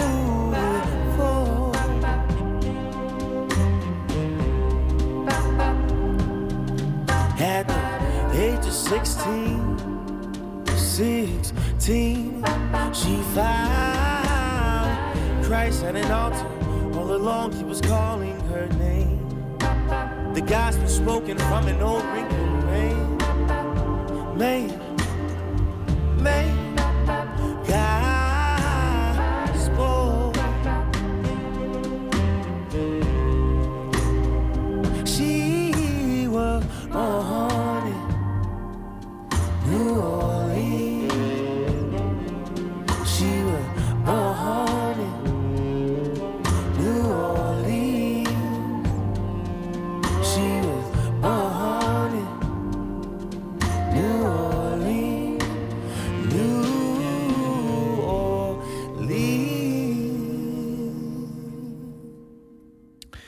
Leon Bridges, 28 mei treedt hij op in eh, Amsterdam in eh, Paradiso Bitterzoet. En eh, dit was het nummer Lisa Sawyer. Nooit meer slapen. Een mens, een kunstwerk en een uur de tijd. Dat is de Slow Art Challenge, bedacht door kunsttijdschrift Kunstbeeld. Wat blijkt? Je kan een hoop ontdekken door een uurtje zonder enige afleiding te kijken naar een kunstwerk. Kunsthistorica Sofia Zurger ging de uitdaging twee keer aan en vond uiteindelijk iets heel anders dan waar ze naar op zoek was. En Nicolau die, uh, ging met haar naar het gemeentemuseum in Den Haag. We vragen ons dus enorm iets af, Sofia. Ja, hangt hij nou goed? Of hangt hij op zijn kop? De schattingen lopen een beetje uiteen, maar volgens onderzoek kijken mensen zo gemiddeld maar 20 of 30 seconden naar een kunstwerk in een museum. En vaak zelfs nog veel minder. Het tijdschrift Kunstbeeld daagt mensen uit om een heel uur lang, zonder afleiding, naar één werk te kijken. Was eigenlijk een soort tegenreactie, omdat we heel veel zagen dat het kijken steeds meer geleid wordt door heel veel musea. Denk aan audiotours met BN'ers die vertellen wat zij ervan vinden. En we dachten, laten we eens terug back to basics gaan. Gewoon jij een kunstwerk, een uur lang. De Slow Art Challenge noemen ze dat. De redactie nam zelf de proef op de som. Kunsthistorica Sophia Zurger was een van hen. Ik keek naar Mondriaan, naar de Victory Boogie Woogie. Omdat het is het grootste, belangrijkste werk van het gemeentemuseum. Maar ik begreep het niet zo goed. Dus ik dacht, ik nou een uur ga kijken, dan krijg ik misschien een soort openbaring en dan zie ik het. En het super gave was dat dat ook gebeurde. Maar echt al na tien minuten. Dus als je al die tien minuten blijft zitten, dan zie je al zoveel meer dan die ene minuut. Ik had helemaal een strategie bedacht, want ik dacht ik moet een uur vullen. Dus ik dacht ik ga eerst de randen bekijken en dan ga ik langzaam naar binnen kijken. En dan ga ik wat naar achter staan. Nou ja, en ik begon boven en ik raakte heel snel afgeleid door al die kleuren. Die bleef ik allemaal volgen. En uh, ja, mijn ogen die, die swingden echt over het doek. Het was uh, fantastisch eigenlijk. Toen ik voor het eerst weer op mijn horloge keek, waren 36 minuten voorbij. Ja, na afloop was het ook een beetje zo dat gevoel van de sportschool. Dat je een beetje met tegenzin gaat. Maar als je dan alle apparaten hebt gedaan, dat je denkt... oh ja, ik kan er wel nog één doen. En toen zag ik dit werk van Donald Judd. Dus ik dacht, ik ga hier eens uh, een uur post vatten. En dat viel eigenlijk, dat was eigenlijk een beetje een koude douche vergeleken met een Mondriaan-ervaring. Een koude douche dus. Maar toch niet helemaal voor niks, zal blijken. Zurger deed namelijk een bijzondere ontdekking. Maar eerst maar eens even over dat werk. Het is van de Amerikaanse kunstenaar Donald Judd. Hij wordt gerekend tot een minimaliste. Het werk dat ik had uitgekozen bestaat uit zes uh, metalen dozen. Het zijn een soort uh, formaatje schoenendoos. En de achterkant van de doos, uh, die aan de muur bevestigd is, heeft een kleur. En die kleuren zijn paars, geel, zwart, groen, wit en oranje. Dat is van boven naar beneden. En meer is het eigenlijk niet. Wat ik wist was dat het idee van minimalisme, hoewel Donald zich daar geloof ik niet onderschaarde, het idee een beetje is dat what you see is what you see. Dus er zit ook, hè, het is geen afbeelding van iets, het vertelt geen verhaal, het is gewoon wat het is. En dan hoopte ik dat ik de, de, het belang daarvan of de waarde daarvan op een gegeven moment zou voelen. Ik hoopte op een soort openbaring. Als ik er maar lang genoeg de tijd voor had genomen. Want dat had ik nog tot nu toe nooit. Want je denkt, oh leuk, dozen, volgende. Soms bieden bordjes naast schilderijen en kunstwerken houvast. Ja, nou ja, in dit geval eigenlijk niet, want het werk uh, heeft geen titel. En het komt uit 1992 en het materiaal staat erbij, staal en plexiglas. En het is uit de collectie van het gemeentemuseum. Nou ja, en ik, ik, ja, het komt echt de ruimte in, dus je kan er wel mooi omheen lopen. Dus ik heb heel veel gelopen eigenlijk. Oké, okay, en toen uh, waren er vijf minuten voorbij, stel ik me zo voor. Ja, precies. Dus toen ging ik, ja, ik, eigenlijk ging ik de hele tijd maar allemaal vragen erop afvuren. En het antwoordde niks terug. Het stond daar gewoon. Ik ging denken, nou, het is in 1992 gemaakt. Wat gebeurde er allemaal in 1992? Ja, ik was toen vijf, dus daar heb ik ook niet echt herinneringen aan. Ik dacht, nou, misschien kan ik eens gaan zitten. Hè? Dan, dan is het wat rustiger. Maar dan liepen er weer mensen voorlangs en dan raakte ik weer uit mijn concentratie. Ik ging denken, wat zouden de kleuren kunnen betekenen? Namelijk paars of, of blauw. En dan geel en dan zwart en dan groen. En dan een soort melkachtig wit. Dat niet echt wit is en er steeds anders uitziet dan ik het me herinner. En dan een soort oranje-rood. En later heb ik gelezen dat het cadmiumrood is. Maar ik vind het uh, een beetje het oranje van uh, zo'n tomato-kastje. Ja, ik wou er eigenlijk achter komen of die kleuren een betekenis hadden. Maar kwam er niet echt uit. En toen dacht ik, misschien kan ik de kleuren onthouden. Dus ik heb steeds zeg maar, mijn ogen dicht gedaan. En dacht ik, paars, geel, zwart, groen, wit, oranje-rood. Dat, zijn, dat is de volgorde. Ik vind dat heel erg een romantisch idee van naar kunst kijken. Dat er dan een moment komt en dat je dan een soort bliksemschicht uh, richting je hoofd krijgt en dan opeens zie je het. Ja, En dan voel je van alles en dan moet je bijna huilen. Maar dat, is ook, dat staat soms ook in de weg als dat niet gebeurt. Uh, ja, doe je dan iets verkeerd als kijker, als bezoeker? Nou, dat snap ik echt helemaal. Dat had ik natuurlijk met die Donald Judd, dat het niet, uh, niet gebeurde. Maar ik, ik denk dat het, ja, bedoel, je, je smaken verschillen toch ook uh, qua eten of muziek. Of, dus het kan toch ook dat een kunstwerk jou iets minder zegt dan een ander. Maar werken jullie met kunstbeeld nu niet mee aan die, het in stand houden van dat idee? Dat zou kunnen, maar uit onze ervaringen blijkt dat als je er een uur voor zit, dat je meer ziet. Dus je toch wel iets dichter bij het kunstwerk komt. Dus ja, nee, ik zou, ik zou het gewoon iedereen aan om een keer te proberen in elk geval. En toen ik helemaal klaar was, met mijn, toen mijn uur erop zat... toen appte ik naar een collega Arjan Reinders, heel enthousiast. Ik heb het weer gedaan, een Slow Art Challenge. Het is weer gelukt. En ik had een foto erbij geappt. En toen las hij toevallig over dit werk in een boek van Rudy Fuchs... met zijn verzamelde columns uit de Groene Amsterdammer. En hij stuurde foto's van, die, uh, van dat werk op. En ik zat in de trein en ik dacht, dat is best wel raar. Dit werk lijkt heel erg op mijn werk. Ik kan het er wel even bij pakken. Kijk, het lijkt heel erg op mijn werk. Het zijn ook zes dozen met dezelfde kleuren, maar de kleuren zijn omgekeerd.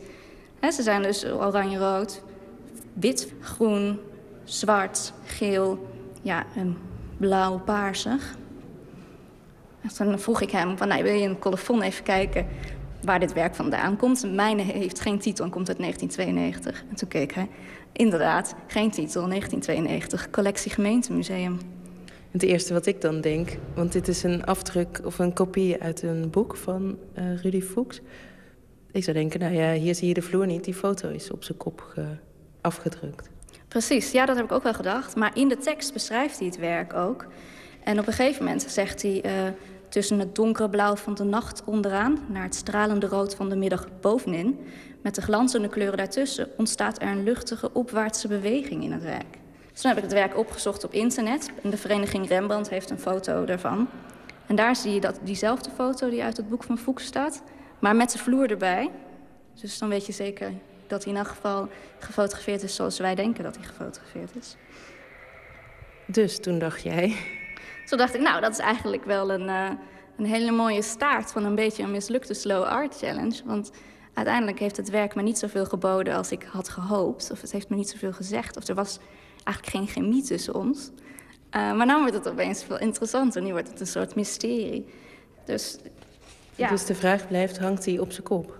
Ja, en de vraag is, uh, wat betekent dat voor mij? Waar heb ik dan naar gekeken als hij op zijn kop hing? Als dit niet de bedoeling was, moet ik dan nu nog een slow art challenge doen als hij wel goed hangt? Of, uh, Want stoort je dat? Nou, dat vind ik wel... ja, als, als dit niet is zoals het bedoeld is... dan heb ik eigenlijk naar een soort placebo gekeken van dit kunstwerk. Dus ik vraag me af, als ik het dan nog een keer probeer en hij hangt goed... of ik dan iets heel anders ervaar, of ik het dan wel snap. Maar... Ik zit nu te denken of we zo op zijn kop zouden kunnen proberen te kijken... of het dan anders... Ja. Het is niet aangenaam. ik vind er dan wel anders uitzien. Okay, nou, we moeten maar gaan vragen of het nou uh, op zijn kop hangt of niet. Ik ben heel benieuwd. Ik ben uh, Vera Carrasso en ik ben hoofdcollecties uh, van het gemeentemuseum in Den Haag. En ja, dat betekent dus dat ik verantwoordelijk ben voor het team van conservatoren en restauratoren en voor de collectie. Dus vandaar dat ik hier sta. Met Sophia Zurger. Um, we hebben hier al een hele tijd weer zitten kijken. En ja, we vragen ons dus enorm iets af, Sophia. Ja, hangt hij nou goed? Of hangt hij op zijn kop? Nou ja, dat is een, uh, een hele mooie vraag. Dus in die zin uh, zijn we heel blij met dat jullie dit opgemerkt hebben. Want het is zeker de vraag waard. Ehm, we hebben ook naar aanleiding van jouw vraag daar natuurlijk wat onderzoek naar gedaan.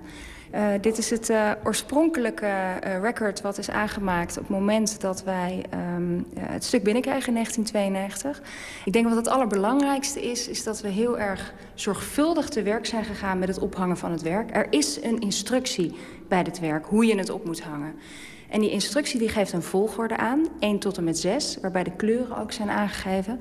En het geeft aan hoe ver de um, stukken, de, de boxen eigenlijk uit elkaar moeten hangen. Dus dat is een heldere instructie. Het enige wat daar multi-interpretabel is en wat ook ja, in die zin misschien um, discutabel is, is waar begin je? Boven of beneden? En daar is duidelijk uh, een onduidelijkheid over ontstaan. Wat we nu hebben gedaan, we hebben de Donald Judd Foundation uh, uh, een bericht gestuurd van kunnen die dan misschien een uitsluitsel geven um, of hij nu goed hangt, of dat het misschien dat ze zeggen dat is helemaal niet zo belangrijk. Zolang je de volgorde aanhoudt, maakt het niet zoveel uit of hij van boven naar beneden, van beneden naar boven hangt. Um, en daar hebben we nog geen antwoord op. Dus het blijft in die zin een, uh, een, een, ja, een, een doorgaand uh, een onderzoek. En uh, ja, heel interessant. Dus, uh, to be continued dus. Ja, wordt vervolgd, absoluut. Dankjewel. En Nicolaou die uh, sprak met Sofia Zurger van uh, Kunstbeeld en met uh, hoofdcollecties van het gemeentemuseum Den Haag, Vera Carasso. Wilt u ook meedoen aan de Slow Art Challenge? ga dan naar de Facebookpagina van Kunstbeeld. Sometimes I sit and think and sometimes I just sit. De titel van het eerste album van de Australische zangeres Courtney Barnett. Um, tot voor kort leek het zo'n uh, goed bewaard geheim voor het uh, grote publiek. Maar de doorbraak die, uh, is inmiddels wel daar. We draaien nog één keer een nummer met een geestige tekst over een deprimerende huizenbezichtiging in de buitenwijken van Preston. Die Preston. You said we should look out further. I guess it wouldn't hurt us. We don't have to be around all these coffee shops. Now we got that percolator. Never made a latte greater. I'm saving $23 a week. We drive to a house. See police arresting a man with his hand in a bag.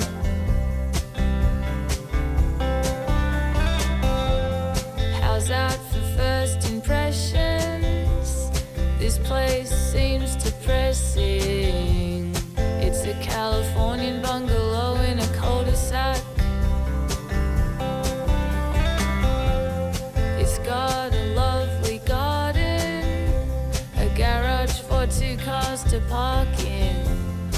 Lot of room for storage if you've just got one. And it's going pretty cheap, you say?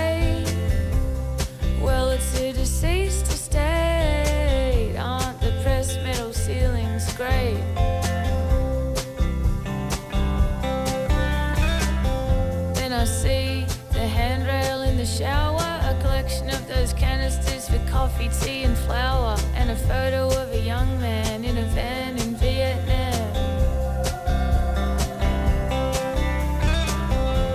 And I can't think of floorboards anymore, whether the front room faces south or north. And I wonder what she bought it for.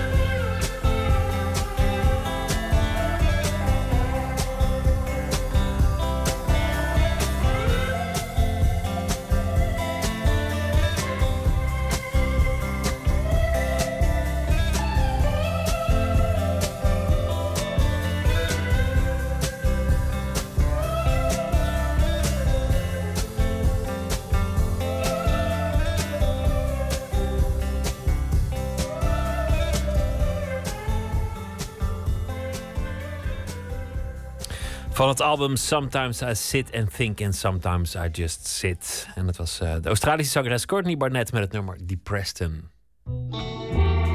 Nooit meer slapen.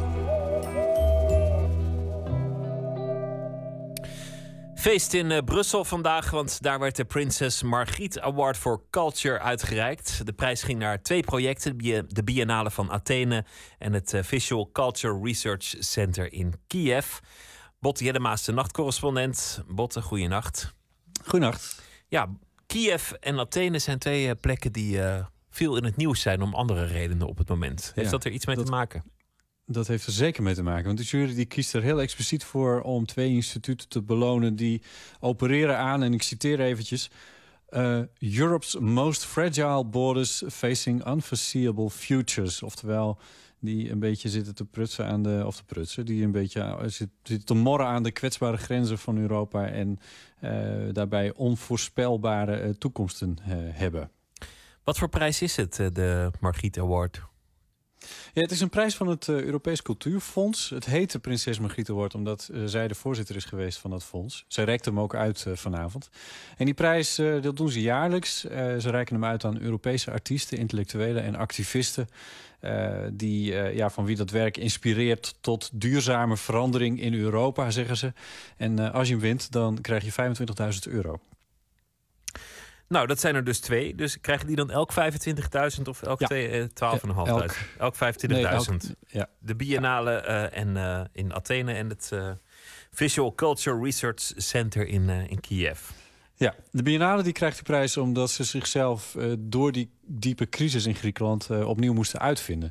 Ze hadden uh, eigenlijk helemaal geen geld meer en daarom lieten ze een beetje dat, dat traditionele model van een biennale, dus met exposities waar je naartoe gaat en het consumeert, dus het echt tot je neemt, dat lieten ze achter zich.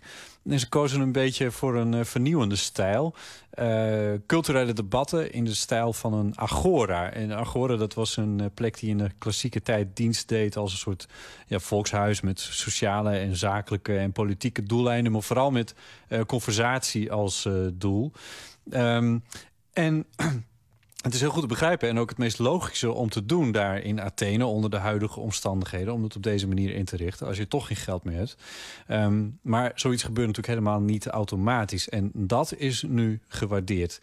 En het tweede uh, in Kiev, dat ligt uh, mijn inziens een klein beetje gevoeliger. Uh, het Europees Cultuurfonds koos er dus voor om een platform voor samenwerking tussen academici en artiesten en activisten in Oekraïne te waarderen. En om daar wat meer over te weten te komen, uh, heb ik gebeld met uh, Chris Decron. Uh, Derkon, moet ik zeggen. Hij is jurylid voor de Princess Margriet Award. En ook, de, niet in de laatste plaats, de directeur van het gerenommeerde Tate Modern Museum in Londen. En hij is Vlaams, dus we kunnen hem gewoon verstaan als hij uitlegt waarom het Visual Culture Research Center in dat verscheurde Oekraïne deze prijs heeft gekregen. Zij kiezen niet echt partij. Uh, zij zeggen van wat hier aan de hand is, dat snappen jullie nauwelijks. Uh, je moet echt, echt, echt uh, goed kijken wat, wat wij doen, wat, wat onafhankelijke kunstenaars doen. En laat je niets wijsmaken, want er is een heleboel propaganda. En zij onderzoeken dat niet alleen, zij laten dat ook zien. Ja, dat wil het Europees Cultuurfonds graag uitlichten. Uh, het betekent natuurlijk wel, uh, wat voor, het, uh, voor de betrokkenen in Kiev... dat zo'n Europees instituut uit Brussel deze waardering uitspreekt... en dat dan ook beloont. Maar toen ik Derkon vroeg of dit center nu neutraal in het conflict in Oekraïne staat... zei hij dit. Neutraal is een gevaarlijk woord. Ze zijn heus niet het Rode Kruis. Hmm. zij kijken heel goed uit naar, naar wat de, ene partij zegt en de andere partij zegt. Uh, zij zijn een, een, een, samenwerking tussen academici, tussen kunstenaars en activisten. En wij vinden het belangrijk dat een Europese prijs wordt gegeven, niet omdat wij Europa willen propageren in de Oekraïne, maar omdat wij waarden verdedigen, Europese waarden. En die Europese waarden betekenen ook dat cultuur daar moet kunnen gemaakt worden waar het nodig is. En het is dus niet een prijs voor Europa of de beste Europese inrichting van cultuur. Het is een prijs die met Europese waarden kijkt naar uh, makers van cultuur.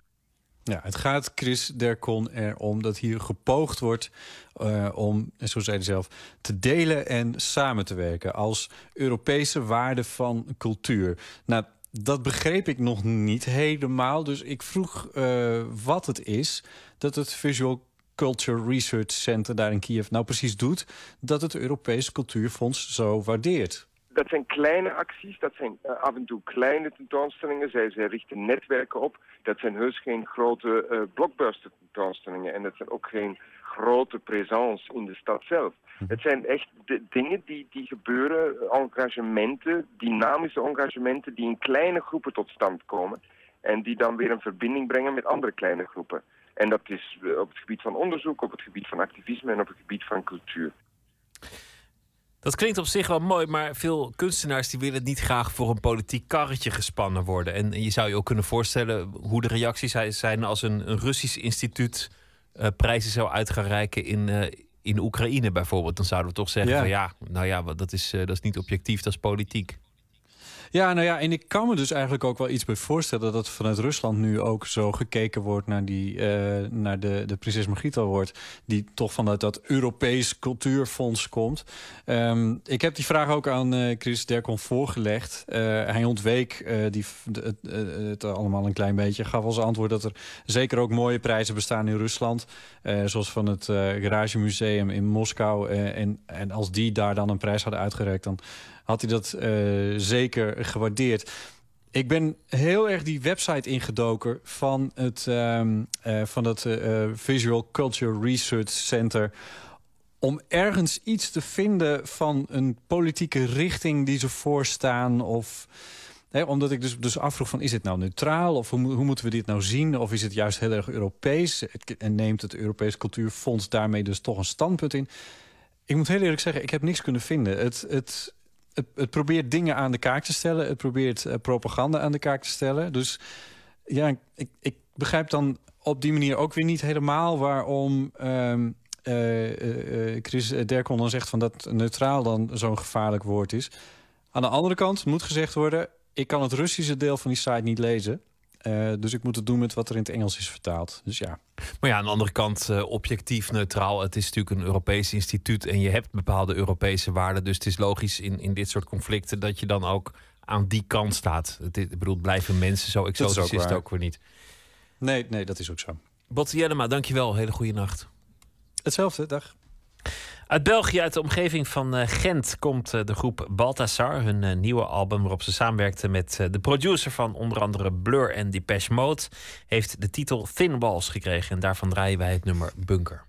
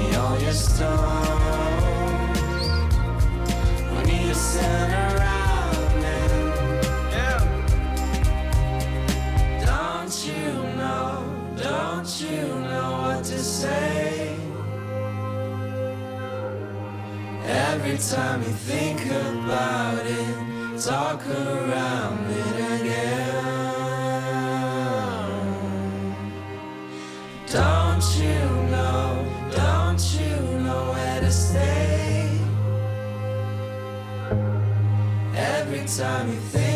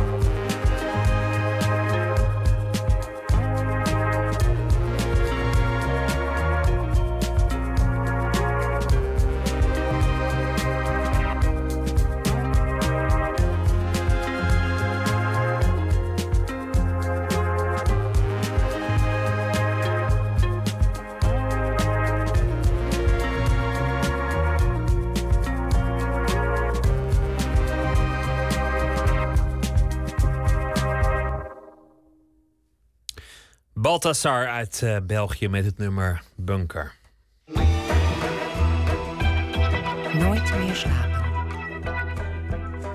Een heel orkest zonder één echte levende muzikant en zonder een componist. Componist en kunstenaar Godfried Willem Raas die heeft het hoogstpersoonlijk gebouwd. Dus toch een beetje een componist. Opera's, tango's, het robotorkest uit Gent kan het allemaal aan. Vanuit het eh, Logos Instituut bouwt Raas aan zijn talrijke muziekrobots. Niet alleen voor hemzelf, maar ook voor eh, beroemde artiesten als Avex Twin. Verslaggever Maarten Westerveen die nam plaats tussen de robots voor een gesprek met hun schepper Godfried Willem Raas.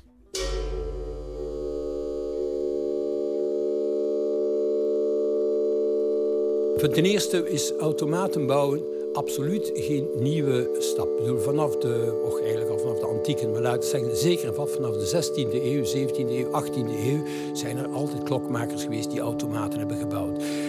Kijk, ik zeg altijd, dat klinkt een beetje als een boutade hoor, maar er is eigenlijk niks zo menselijk als een machine. Kindjes maken, dat doet elk dier. Maar machines bouwen, dit is het specifiek menselijkste wat er bestaat. En waarom vinden wij dat zo fascinerend? Omdat wij in die machines iets bouwen van onszelf. Wij proberen onszelf in de bouw van machines te overstijgen. Dat doen we. Zo hebben we auto's gemaakt, locomotieven, fabrieken, uh, stoommachines, weet ik wat allemaal. Maar ook muziekinstrumentjes, doosjes. Aanvankelijk heel eenvoudige speeldoosjes en pyramenten en zo. Tot en met deze volledig elektronisch gestuurde robotica.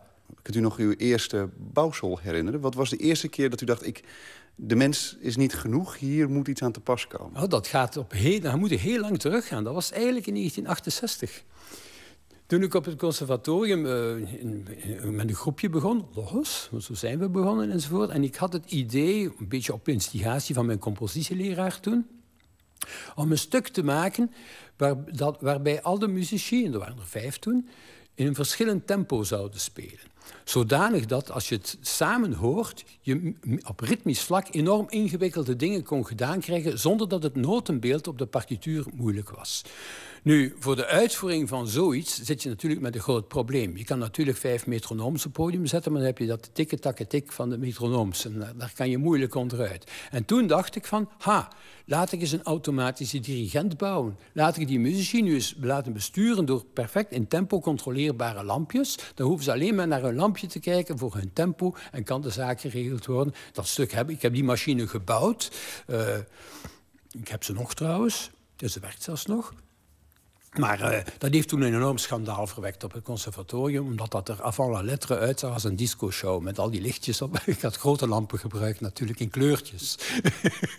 en waarom, waarom was men hier zo tegen? Wat was nou het grote bezwaar eigenlijk? Wel, je moet je goed voorstellen, uh, Vlaanderen is een heel erg conservatieve provincie geworden. Zeker in de jaren 60. Dus, ja, goed. En de conservatoria beperkten zich toe tot het eindeloos reproduceren van oude muziek. Wat speelde je? Ja, je speelde van Bach tot Beethoven. Hè, en dat was de periode. Uh, wat, wat, je deed. wij als ja, een beetje toch opstandige jongeren in de jaren 60, wij wilden ons daaraan onttrekken. Wij dachten van kijk eens, als je van, als kunstenaar in de muziek bezig bent, dan ligt het toch voor de hand dat je met nieuwe muziek bezig bent, dat je eigen muziek maakt, dat je nieuwe dingen gaat doen. En dat stond haaks op het hele beleid van de conservatoria toen. Je kon dat gewoon niet doen. Dat was van een overmoedigheid ongelooflijk. Men dacht van ja, pup, pup, een keer dat je zo goed kan schrijven als Bach, kan je misschien een paar nootjes op papier proberen schrijven. Maar eerst moet je die hele studie doorlopen en dan misschien. Hè? Maar goed, eh, wij zagen natuurlijk met leden ogen aan dat in de uh, academisch voor schone kunsten bijvoorbeeld, dat de schilders die daar kwamen, de beeldhouwers, die mochten wel een eigen werk maken. Die werden niet geacht van Gogh en Rembrandt na te bootsen. Waarom moesten wij dan in de muziek alleen maar reproduceren wat het verleden had voortgebracht? Waarom moesten wij die dingen die wij tot uitdrukking wilden brengen in onze eigen tijd uitdrukken via partituren van 100, 200, 300 jaar geleden? Dit was obscene. Dit is nog altijd obscene. Ik ben nog altijd verontwaardigd daarover. Over het feit dat bijvoorbeeld, als je onze politiek bekijkt op cultureel vlak, dat bijna alles geïnvesteerd wordt in reproductie van oude onzin.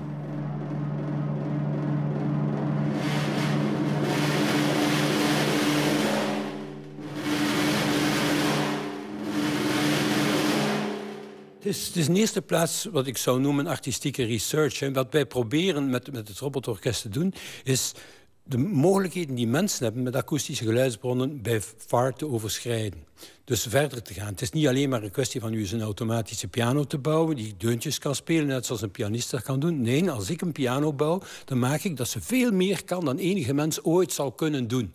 Bijvoorbeeld onafhankelijkheid van de 88 uh, noten, dat je elke toets met een andere dynamiek kan indrukken, dat het aantal toetsen die je tegelijk kan indrukken volstrekt onbeperkt is, dus allemaal tegelijk gaat ook. Zo'n dingen meer. Uh, Uiteraard is het met machines niet zo moeilijk uh, om ze qua snelheid een mens te laten overtreffen. Want de motoriek van een mens wordt er nooit beter op. Uh, dus die zal dat nooit, hij mag nog zoveel oefenen als hij wil, maar hij zal nooit uh, 16 aanslagen op verschillende onafhankelijke toetsen op een piano kunnen doen of op een xylofoon of weet ik veel wat. Deze machines kunnen dat wel. Maar ze overstijgen menselijke mogelijkheden op nog een heleboel andere gebieden. Bijvoorbeeld op tonaalgebied. Uh, al mijn monofone instrumenten, de, laten we zeggen de blazerssectie van het instrument, kan elke, elke microtonale muziek aan. Dus alle intervalletjes tussen de halve tonen, kwarttonen en alles wat maar kleiner is, met een ongelooflijke precisie. Dus als je muziek verzint in een ander toonsysteem, no problem, één adres, hier komen op het robotorkest, kan het perfect worden uitgevoerd is het nou eigenlijk eenvoudiger te componeren voor een robotorkest... dan voor bijvoorbeeld een, een menselijk orkest? Is het, zijn daar verschillen in, componeren voor deze of het ander? Er zijn grote verschillen. Om te beginnen, het basiswerk is fundamenteel hetzelfde. Je moet een compositie-idee hebben van wat je gaat schrijven voor dat orkest. Maar de, het extra werk komt daaruit voort... is dat je als componist niet alleen aansprakelijk bent voor je partituur... en de rest van de interpretatie overlaat aan muzici... maar dat je hier de interpretatie zelf moet doen je, moet dus, je gaat dus zelf moeten zeggen hoe die machines je muziek moeten spelen. Niet alleen welke muziek ze moeten spelen. Een mens die een partituur speelt, doet dat quasi, als hij een beetje muzikantenbloed heeft, doet dat quasi automatisch. De juiste frasering, de legato's, de staccato's, dat zijn allemaal dingen die helemaal niet in de partituur staan, maar die je automatisch doet. Ik geef een heel banaal voorbeeld. Veronderstel dat er in een partituur ergens vier zestiende noten staan. Zo met dubbele haakjes eraan. Elke muzikant zal dat spelen zo. Maar als je die machine zegt, je moet vier nootjes spelen van 1 zestiende van een beat aan tijdsduur, wat gaat hij doen? Waarom? Omdat je niet gezegd hebt dat hij tussen, na elk nootje, een stilte moet laten. Dat staat namelijk niet in een partituur. Dat is zoiets elementairs waar niemand bij stilstaat in ons muziekschrift. Maar als je dus een aantal noten naast elkaar schrijft, is daarbij gedacht dat je ze moet van elkaar afscheiden. Geen enkel componist schrijft daar een klein rustje tussen. En toch moet je het doen. Als je dat niet zegt tegen die machine, dan zeg je... Ah, die volgende noot komt onmiddellijk naar de voorgaande. Onmiddellijk, dat is in no time. Dat wil dus zeggen dat ze gebonden is.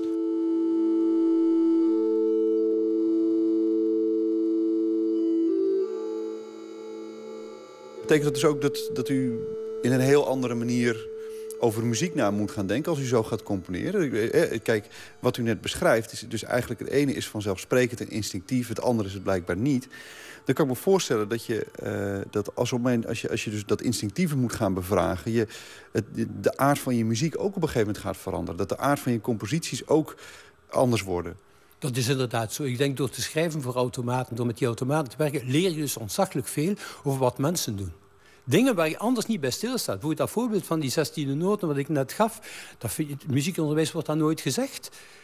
Daar kom je pas achter een keer dat je het gaat automatiseren. En zo leren we heel veel over onszelf. En over hoeveel dingen contextueel zijn en, en ingebouwd. En trivialiteiten die alleen als je ze begint expliciet maakt die, die je ze kunt gaan bevragen ook. Want dat, en dat is nu net zo verruimend voor de mogelijkheden. Want door dat te doen, zijn bepaalde trivialiteiten en dingen die we banaal vinden, worden plotseling heel lucid en verhelderend. Omdat je ze op een andere manier gaat gebruiken en die de grenzen anders legt. Die mensen nooit zouden doen. En daar gaat een wereld open aan muzikaliteit die anders totaal ondenkbaar zou zijn.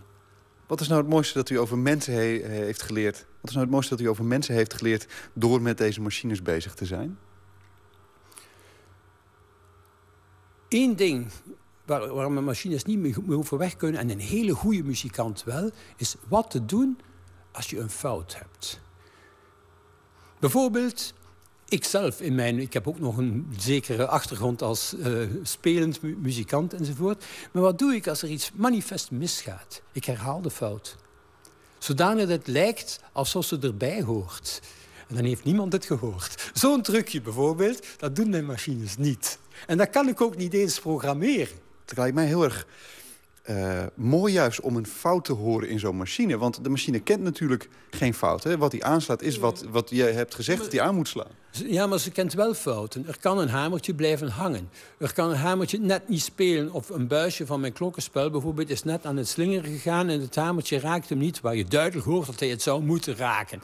Uh, er kan ook een, een orgelpijp vals staan, uit toon geraken. Een snaar kan springen in de piano. Er gebeuren, gebeurt altijd wel iets. Het zijn mechanische dingen. Hè. Mechanische dingen hebben natuurlijk wel ja, grenzen waarbinnen ze precies zijn. Die precisie is eindig, die is niet perfect. Machines zijn niet perfect. Het zijn net mensen. Het zijn net mensen, zou je kunnen zeggen. Tuurlijk, wij hebben ze gemaakt. Waarom zouden ze beter kunnen zijn? Ze zijn beter in een aantal aspecten, maar niet in alles. En uiteraard vertonen ze ook foutjes.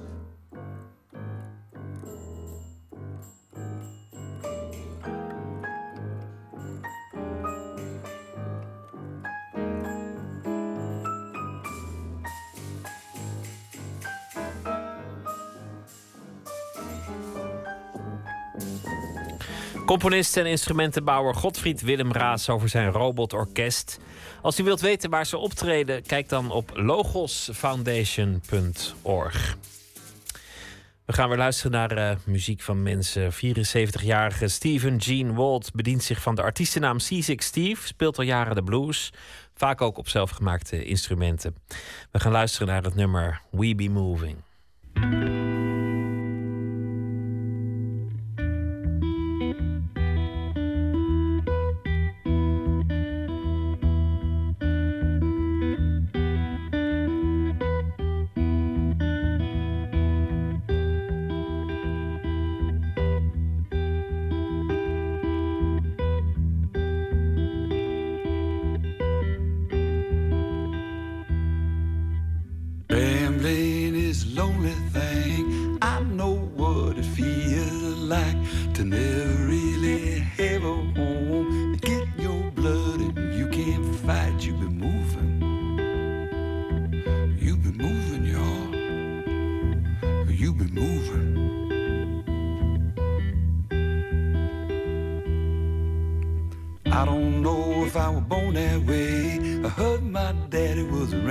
Man. My mama was a dancing girl. She went through men as fast as she can. She be moving. She be moving, y'all. She be moving.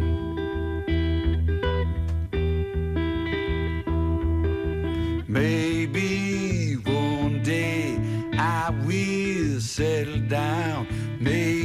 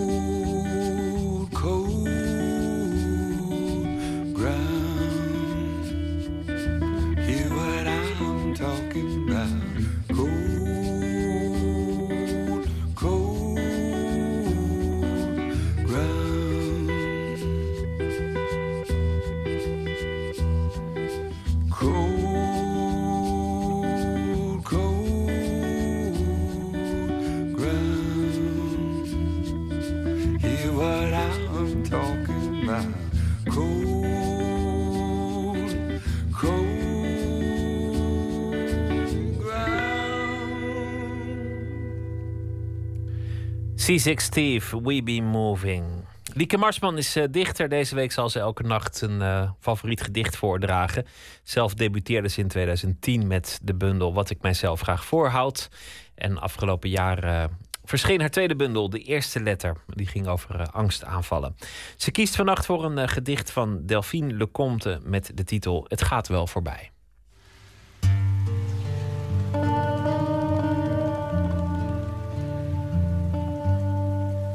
Dit gedicht is een eh, gedicht van Delphine Lecomte, een eh, Vlaamse dichteres. En ehm, eh, het komt uit de bundel Schachten en Amuletten. Nou, zij schrijft hele, hele bizarre gedichten die over van alles gaan. Vaak grappig, ook ontroerend. En ik vind dit een, deze vind ik heel, heel mooi en ook wel exemplarisch voor haar werk, denk ik. Het gaat wel voorbij. Ik verwen mijzelf met licht. Het licht schijnt op een vreselijk gedicht getiteld Het gaat wel voorbij. Het gedicht begint met ik en het gaat over voedselvergaring. Vandaag heb ik twee forelfilets gekocht. Er waren veel klanten in de winkel. Een broedermoordenaar had zijn winkelkar volgestouwd met moralistische linzen en ontmoedigend bladerdeeg. Twee ongetrouwde zussen kibbelden over de etymologie van het woord stoethaspel.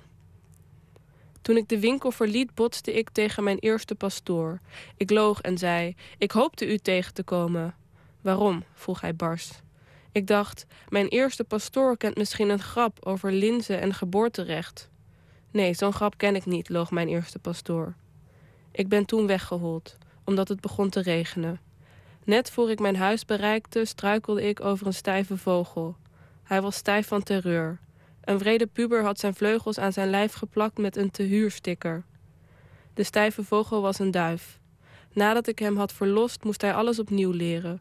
Het was niet veel. Het kostte hem slechts twee minuten om opnieuw duif te worden. Wieke Marsman las een gedicht van uh, de Vlaamse dichter Delphine Leconte met de titel Het gaat wel voorbij.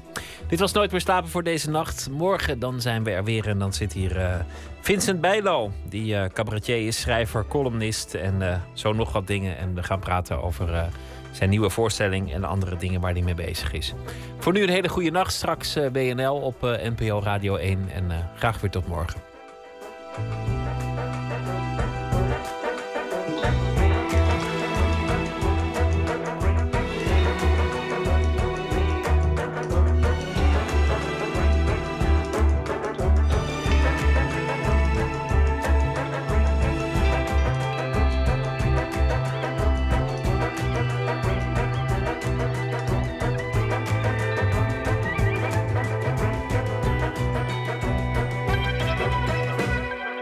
Radio 1. Het nieuws van alle kanten.